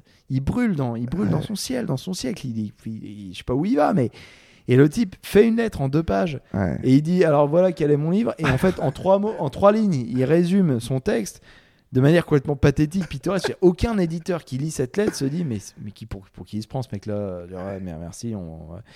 Et en, en fait, c'est ça qui est génial chez Céline, c'est qu'il y a aussi derrière un rôle, il y a, un- il y a, il y a une théâtralisation de la littérature. Moi, j'aime beaucoup ça. j'ai- J'aime beaucoup ça. Je pense que je pense que le côté austère de la littérature ou euh, voilà, l'œuvre dépasse l'homme. Non, l'homme fait aussi partie de l'œuvre. Il faut savoir discerner l'homme de l'œuvre, ce que- ce qu'on dit effectivement. Je veux dire, moi, moi, le Mm. Céline antisémite, c'est n'importe quoi. ni- Tu penses qu'il joue un personnage Non, je, ça? non, je, je- je- je pense que c'est quelqu'un qui a, qui a terrible- Je, pense que Céline est des- des- déjà ce qui- ce qui- ce qu'il faut remettre vraiment en perspective, et ça c'est indéniable, mais c'est le drame qui a été la Première Guerre mondiale et la guerre des tranchées pour cette génération. Mm. Mais Céline, c'est un homme qui revient en lambeaux. Et ça, il- quand on lit Voyage au bout de la nuit, on s'en rend compte, mais là-dessus, il y a beaucoup de textes. La peur de Gabriel Chevalier sur la Première Guerre mondiale est un texte qui te sort les larmes des yeux sur comment c'était dur cette, cette vie-là. Georges Bernanos, Les enfants humiliés, où il parle de ça.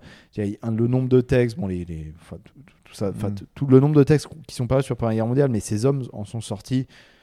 Et Ouais. on en serait sorti pareil, à moitié dingue, à Ouais. moitié fou, à moitié, à moitié fêlé, à moitié traumatisé. Céline arrive à publier ce texte, Voyage au bout de la nuit, et il publie des textes très bons par la suite, même une fois qu'il a été collabo.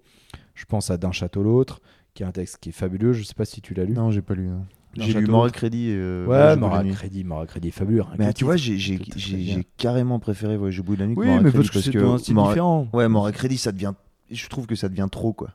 Hmm. Alors, on a fait une petite pause, mais on en était à Mort et Crédit. Et euh, ce que je disais, c'est que Mort et Crédit, pour moi, il a. C'était euh, l'usage des trois petits points, tous ces trucs-là. En fait, au bout d'un moment, j'ai trouvé que c'était trop. Il n'y avait plus euh, l'intensité qu'il y avait dans Voyage au bout de la nuit. Moi, il y a des passages de Voyage au bout de la nuit que j'ai- j'ai sauvegardé dans mon téléphone que je trouve mais incroyable quand il parle de Molly. euh, je sais pas si tu vois ce passage-là. Ouais, mais, ah, mais ce passage. Magnifique. mais tu, tu, je, je l'ai dans mon téléphone, ce truc, des fois je le relis, je le trouve, mais, mais d'une ouais, d'une beauté et d'une intensité, c'est- inégalable. Et je voulais te poser la question, toi qui as lu, qui, qui as lu beaucoup, est-ce que des gens ont essayé de d'écrire comme Céline? Est-ce qu'ils ont essayé d'écrire comme Céline? Bah, En tout cas, est-ce qu'il y a des gens qui ont écrit comme Céline, ou un style qui s'est rapproché de Céline, ou est-ce que c'est c'est tu touches pas à ce style-là? Tu vois, est-ce que, est que des gens ont essayé de reproduire Voyage au bout de la nuit, ou, ou c'est- non, on fait pas ça en fait? Bon, déjà, il y, en a eu, il y en a eu énormément qui ont essayé d'écrire comme lui, qui ont, des gens qui ont essayé de, de faire comme lui. De... Toujours, ça a été. Enfin, pour moi, c'est des échecs, quoi. Mm. C'est des échecs parce que. Bon, déjà parce qu'ils le savent, parce qu'ils le savent qu'ils essayent de faire du Céline alors que alors qu'ils n'ont pas le ils n'ont pas le feu de Céline, ils n'ont pas le- ils n'ont pas cette flamme. On, par- on parlait effectivement de, cette- de- de ce traumatisme de, la- de- de- de cette première guerre mondiale, de cette guerre des tranchées et autres, mais, euh, mais c'est aussi ça qui a construit Céline. C'est cette chose-là. Et moi, j'aime beaucoup dans Voyage en bout de la nuit ce, ce voyage, enfin, ce, ce, ce- pardon, ce passage où, euh, où il dit cette chose que je trouve très belle, c'est que euh, je ne veux plus mourir. Je ne veux plus mourir à nouveau. Hmm. Et, Ça, il fait référence à la Première Guerre mondiale. il fait, pré- il fait référence à ça et, et c'est ça, enfin, c'est l'idée de se survivre à soi-même. Il- un homme qui ne veut plus mourir est un homme qui forcément a appris de, de, de, ce gigantesque traumatisme qu'est la guerre et voilà et de, comment on essaye de continuer à vivre après ça. Ces gens ont essayé de vivre après la Première Guerre mondiale, tout comme après, le- après la Seconde Guerre mondiale, les gens ont essayé de vivre après Mauthausen, après euh, Auschwitz, après euh, Hmm. euh, Treblinka, après tous ces voilà et, et comment on parvient à vivre et, et je pense que nous nous composons par une génération qui très bientôt et très vite vont se demander comment est-ce qu'on arrive à vivre dans une forme de chaos climatique ou Hmm. avec euh, avec des flux migratoires avec avec une forme de chaos au sens politique et voilà donc je, je- je pense que l'histoire est une succession de charniers en, entrecoupés parfois de, de- de moments de répit et de moments de, de célébration, de joie, de liesse, mais que euh, voilà, on, on- enfin, c'est une succession de tragédies. Et ça, il- ça, Voyage au bout de la nuit, le met vraiment en exergue. Donc les gens qui ont essayé d'imiter Céline, mais qui n'avaient pe- qui n'avaient pas vécu ce qu'avait vécu Céline, bah, c'est vain, c'est c'est perdu, à- c'est perdu d'avance. En revanche, ce que, ce que je pense très important de noter, c'est l'idée que Céline a eu beaucoup d'influence. Céline a respecté beaucoup d'auteurs qui l'ont précédé avant lui, et c'est là où aussi on parle de l'importance d'admirer. Céline euh, a lu beaucoup Léon Blois, Céline adorait Jules Vallès, Jules Vallès qui a écrit L'Insurgé, et L'Insurgé, il y a quelque chose, on, on voit déjà que Céline s'est vraiment inspirée de ce texte, Ok. L'Insurgé de Jules Vallès. Céline, Céline adorait certains écrits de Georges Bernanos et autres. Et, et- Georges Bernanos avait écrit avant. euh, bah, c'est à peu près la, même génération. ouais. euh, C'est la même génération. euh, je crois, je crois que Bernanos, c'est. Ouais, si, c'est la même génération. Ils ont vécu après la guerre mondiale et autres, mais. Mais Céline a écrit tard finalement. Enfin, et c'est vrai que c'est sorti en 32. Son... Ouais. Comme tu disais, ça, il a mis 7-8 ans, euh, voire plus, ouais, à il écrire. 7-8 ans, c'est son premier texte. Et ça attaque, autres. faut savoir pour ceux qui n'ont pas lu le bouquin, ça attaque par la Première Guerre mondiale en fait. Ouais. Et ça attaque par l'absurdité de la. Quand il te, dé- moi, je- c'est pour ça que j'ai accroché directement au bouquin. Au bout de la dixième page, j'ai fait mais c'est incroyable. Ouais. Comment il te raconte la Première Guerre mondiale, Mm. C'est incroyable, Ouais, incroyable. c'est- des tonnes de vie foutues d'avance. Et, Ouais. et c'est ça qui est, qui est génial chez Céline, c'est qu'ensuite, bah, ça continue sur un voyage en Afrique, Mm. ça continue sur un voyage en Amérique et voilà Ouais. il y a ce passage effectivement avec la prostituée euh, il y a avec Molly avec des Mhm. histoires d'amour et puis le retour à Paris avec la France avec avec euh, avec Céline qui sur un plan très autobiographique raconte ce que c'est que le travail de médecin Mhm. Euh, Et tu vois, Céline a Céline a, a soigné beaucoup de gens aussi Mhm. ce, ce qui est terrible c'est je crois et c'est cette forme de paranoïa euh, aussi développée par exemple moi, j'ai enfin, j'ai lu les écrits antisémites de Céline. Mm. Bagatelle pour un massacre. Et Les pamphlets, des- des- ouais. ouais, ces pamphlets, Ouais. très difficiles à trouver. Mais en fait, ce qui, ce qui est dingue et ce qui saute aux yeux, et c'est là où la littérature aussi est claire, c'est que c'est nul. Putain, c'est c'est- Apparemment, apparemment, c'est un, c'est un. T'arrives pas à le lire, quoi, c'est- ouais, c'est chiant. Enfin, Ouais. Enfin, je veux dire, il y a- y, y deux trois passages. Enfin, pourquoi, pourquoi faire ça? Enfin, une, une fois Mm. qu'on a, une fois que Céline a, a pris l'ensemble de la population juive pour bouc émissaire de tout, je veux dire, ça, ça ne rime à rien. Mm. C'est, même plus du, c'est même plus du Céline au sens où on le connaît. Et je trouve que là où d'un château l'autre est un livre qui redonne un certain caractère à sa vie, c'est que je trouve que voilà, bah, il y a, il y a l'idée d'un homme vaincu. Il D'un château homme- l'autre, c'est- il publie ça quand? Alors- Il écrit ça quand? Alors d'un, château l'autre, c'est sur, sur son exil au Danemark. Ensuite, euh, Ok. euh, et euh, Donc c'est après la, la Seconde Guerre mondiale. et Ouais, c'est à la fin de la les- Seconde. Guerre mondiale, et donc lui est obligé de se barrer. hein. Il est comme parmi les collabos, donc il suit l'armée allemande, il va jusqu'au Danemark, il est incarcéré, d'où, la, la résonance du titre. Mais, euh, mais voilà, et, donc Céline, c'est une vie aussi en errance, c'est une vie où ben, on est enfermé, où on est. Voilà, on fait des conneries, où on prend pas le bon parti, on, on, on raconte n'importe quoi, tout à coup on déverse son fiel sur les juifs et autres. Après, je, vais- je, je veux dire, moi, je, je, je suis quelqu'un des. Je, fais partie des gens qui, qui aimons énormément l'écrivain. C'est- Cet écrivain, je veux dire, il, il est- ce qui- ce qu'il produit avec Voyage au bout de la nuit, avec Moi à crédit, avec euh, Guignol's Band, avec euh, D'un château l'autre, etc. C'est prodigieux, c'est prodigieux dans l'histoire de la littérature. ça, il faut pareil, le il faut reconnaître. savoir pour que euh, les gens remettent un peu dans le truc. Quand Voyage au bout de la nuit sort, il dynamite la littérature française. C'est ce qu'ils disent. Que, en fait, il arrive avec un style qui vient de l'argot, du parler. La ponctuation change. Il y a plein de choses qui changent, en fait, avec Céline. Il fout en l'air tous les codes. Ouais. Il, fout, il fout en l'air tous les codes. La Il- bourgeoisie, en fait, l'écriture bourgeoise. Il euh, arrive sur l'échiquier littéraire et il, il- il fait des coups complètement absurdes et qui pourtant finalement euh, il parvient à mettre échec et mat à peu près tous ses lecteurs. C'est ça qui est, qui, qui- qui est génial. Euh, Louis Ferdinand Céline, c'est c'est effectivement ce, ce- cette- ce parler très populaire. euh, dans, par exemple dans la formulation des négations, Mhm. euh, Mais très travaillé. hein. Mais qui est travaillé. finalement excessivement travaillé. Là, Mhm. le, le travail sur la ponctuation, le travail sur le rythme. C'est le rythme. très bien. sais que c'est le rythme. C'est le rythme, moi, qui me.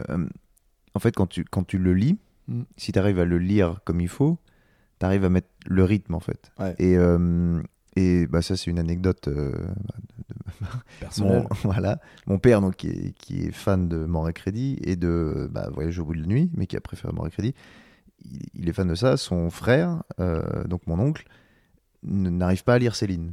Et apparemment, me- mon père lui offre, euh, ou je sais pas, en tout cas, lui dit va voir, euh, ou il lui offre un ticket pour voir Lucchini qui lit Céline. Et il va voir, euh, donc, euh, il va voir Lucchini qui lit Céline, et Lucchini qui lit avec le rythme, avec l'intonation, tout ça. Et euh, mon oncle adore ça. Tu vois Et en fait, c'est vrai que quand tu lis un Céline, si tu n'arrives pas à mettre le rythme, je pense, sans, sans dire que c'est quelque chose d'incroyable, mais c'est tellement, tu vois, sac, bah, pas saccadé, mais ouais, c'est c'est- c'est- c'est une partition, quoi. Et si t'arrives pas, si, si tu t'attends à un livre classique, tu sais pas comment le lire, ce truc-là. Parce que tu as trois petits points, tu as des exclamations, tu as des répétitions, tu as des abréviations, c'est euh, assez étonnant. ouais. C'est une rhapsodie. Non, mais ça- à la fois ça part dans tous les sens et à la fois euh, on, on retombe toujours sur ses pattes. Et Mhm. moi, c'est- c'est- rare ces livres en fait. En fait, c'est un livre comme Voyage au bout de la nuit. euh, moi, je, je fais. Je, je pense qu'il y, a une- il y a une génération comme ça d'entre-deux-guerres. Il y a une littérature d'entre- d'entre-deux-guerres qui est vraiment, vraiment exceptionnelle dans l'histoire. T'as d'autres bouquins de, de, de l'entre-deux-guerres que, Ouais, ouais. que ouais. tu mets sur le. Pas, pas sur le, forcément sur le même Non, niveau, mais on en a parlé. Moi, je, je- tu, tu, tu vois, euh, voilà, de, de Bernanos. Chevalier, La Peur, de Bernanos. Il y en a Mhm. plein de, de, de Malraux. Moi, j'aime énormément Malraux sur le style. euh, voilà, enfin, dans, dans, dans, dans ce qu'il raconte, euh, voilà, dans ses voyages euh, au Cambodge euh, et, et autres. euh, et, et voilà, c'est enfin, très intéressant. Euh, Emmanuel Mounier, toute cette littérature d'entre-deux-guerres est, est- est vraiment fantastique. Attends, Emma- attends, attends, Kessel. excuse-moi, juste. Emmanuel Mounier, c'est. Est-ce que c'est un- le mec qui a fondé la, la revue Esprit là? Exactement. Ok. Ouais, euh, ok. Exactement. Emmanuel Mounier, qui est aussi le fondateur d'une philosophie qui s'appelle le personnalisme et qui est très intéressante à étudier. Je pense qu'Emmanuel Mounier fait partie un peu des personnes passées à la trappe et qui pourtant, enfin, la trappe pas forcément, parce que dans les milieux intellectuels, on continue à, à le considérer, mais, mais bref, dans, dans cette littérature entre guerres, ce qui est génial, c'est qu'on est vraiment aussi entre deux feux, quoi. C'est qu'il y a aussi toute une personnalité, toute une... Et là, l'écrivain a un rôle vraiment prééminent dans l'anticipation des catastrophes et du chaos à venir. Et euh, c'est là où c'est important d'en parler, euh, de dire aussi que l'écrivain peut pas être pleinement désengagé de son époque. L'écrivain s'inspire d'une époque, et à la, à la façon un peu dont, dont le disait Honoré de Balzac, c'est-à-dire l'écrivain est le secrétaire de la société. Si on se fait secrétaire de la société et si on raconte des choses actuelles, bien qu'en s'inspirant de, choses passées et autres, bien qu'en voulant sonder les profondeurs, les profondeurs de l'âme humaine, on est aussi forcé d'alerter sur certaines choses à venir. Et je pense que ça aussi, c'est la tâche des écrivains d'aujourd'hui, et Dieu sait qu'elle est compliquée, mais d'alerter, par exemple, sur des questions climatiques, d'alerter sur des enjeux environnementaux, d'alerter sur ces choses-là, de, de dire, voilà, bah, tout ce qu'on fait, toutes les histoires qu'on raconte se passent sur une seule planète, voilà, qui, qui, qui ont plein milieu d'un cosmos, à la dérive, et- et, et Tu, tu- tu penses que c'est possible pour des écrivains d'aujourd'hui de. de hum, dur. Ouais, de nous mettre en, en garde tout en écrivant un roman, une création, sur les, les dangers qui nous guettent, qui sont, qui sont euh, on les connaît tous, plus ou moins. Bah, encore faut-il les accepter, mais est-ce que tu penses que c'est facile ou qu'il va y avoir quelqu'un qui va réussir à mettre ça euh, en avant? Mais c'est très dur parce que demain, euh, demain je, te ponds un roman en t'expliquant ce que c'est que une société avec euh, une augmentation de la température mondiale de plus de 5 ou 7 degrés. Euh, oui, ça va faire peur, ça va être un roman peut-être sensationnaliste, parce que machin. On va croire que c'est de la science-fiction presque. Soit on pense que c'est de la science-fiction, soit on se dit, euh, ah bah tiens, il va y avoir de la casse, voilà, bien sûr.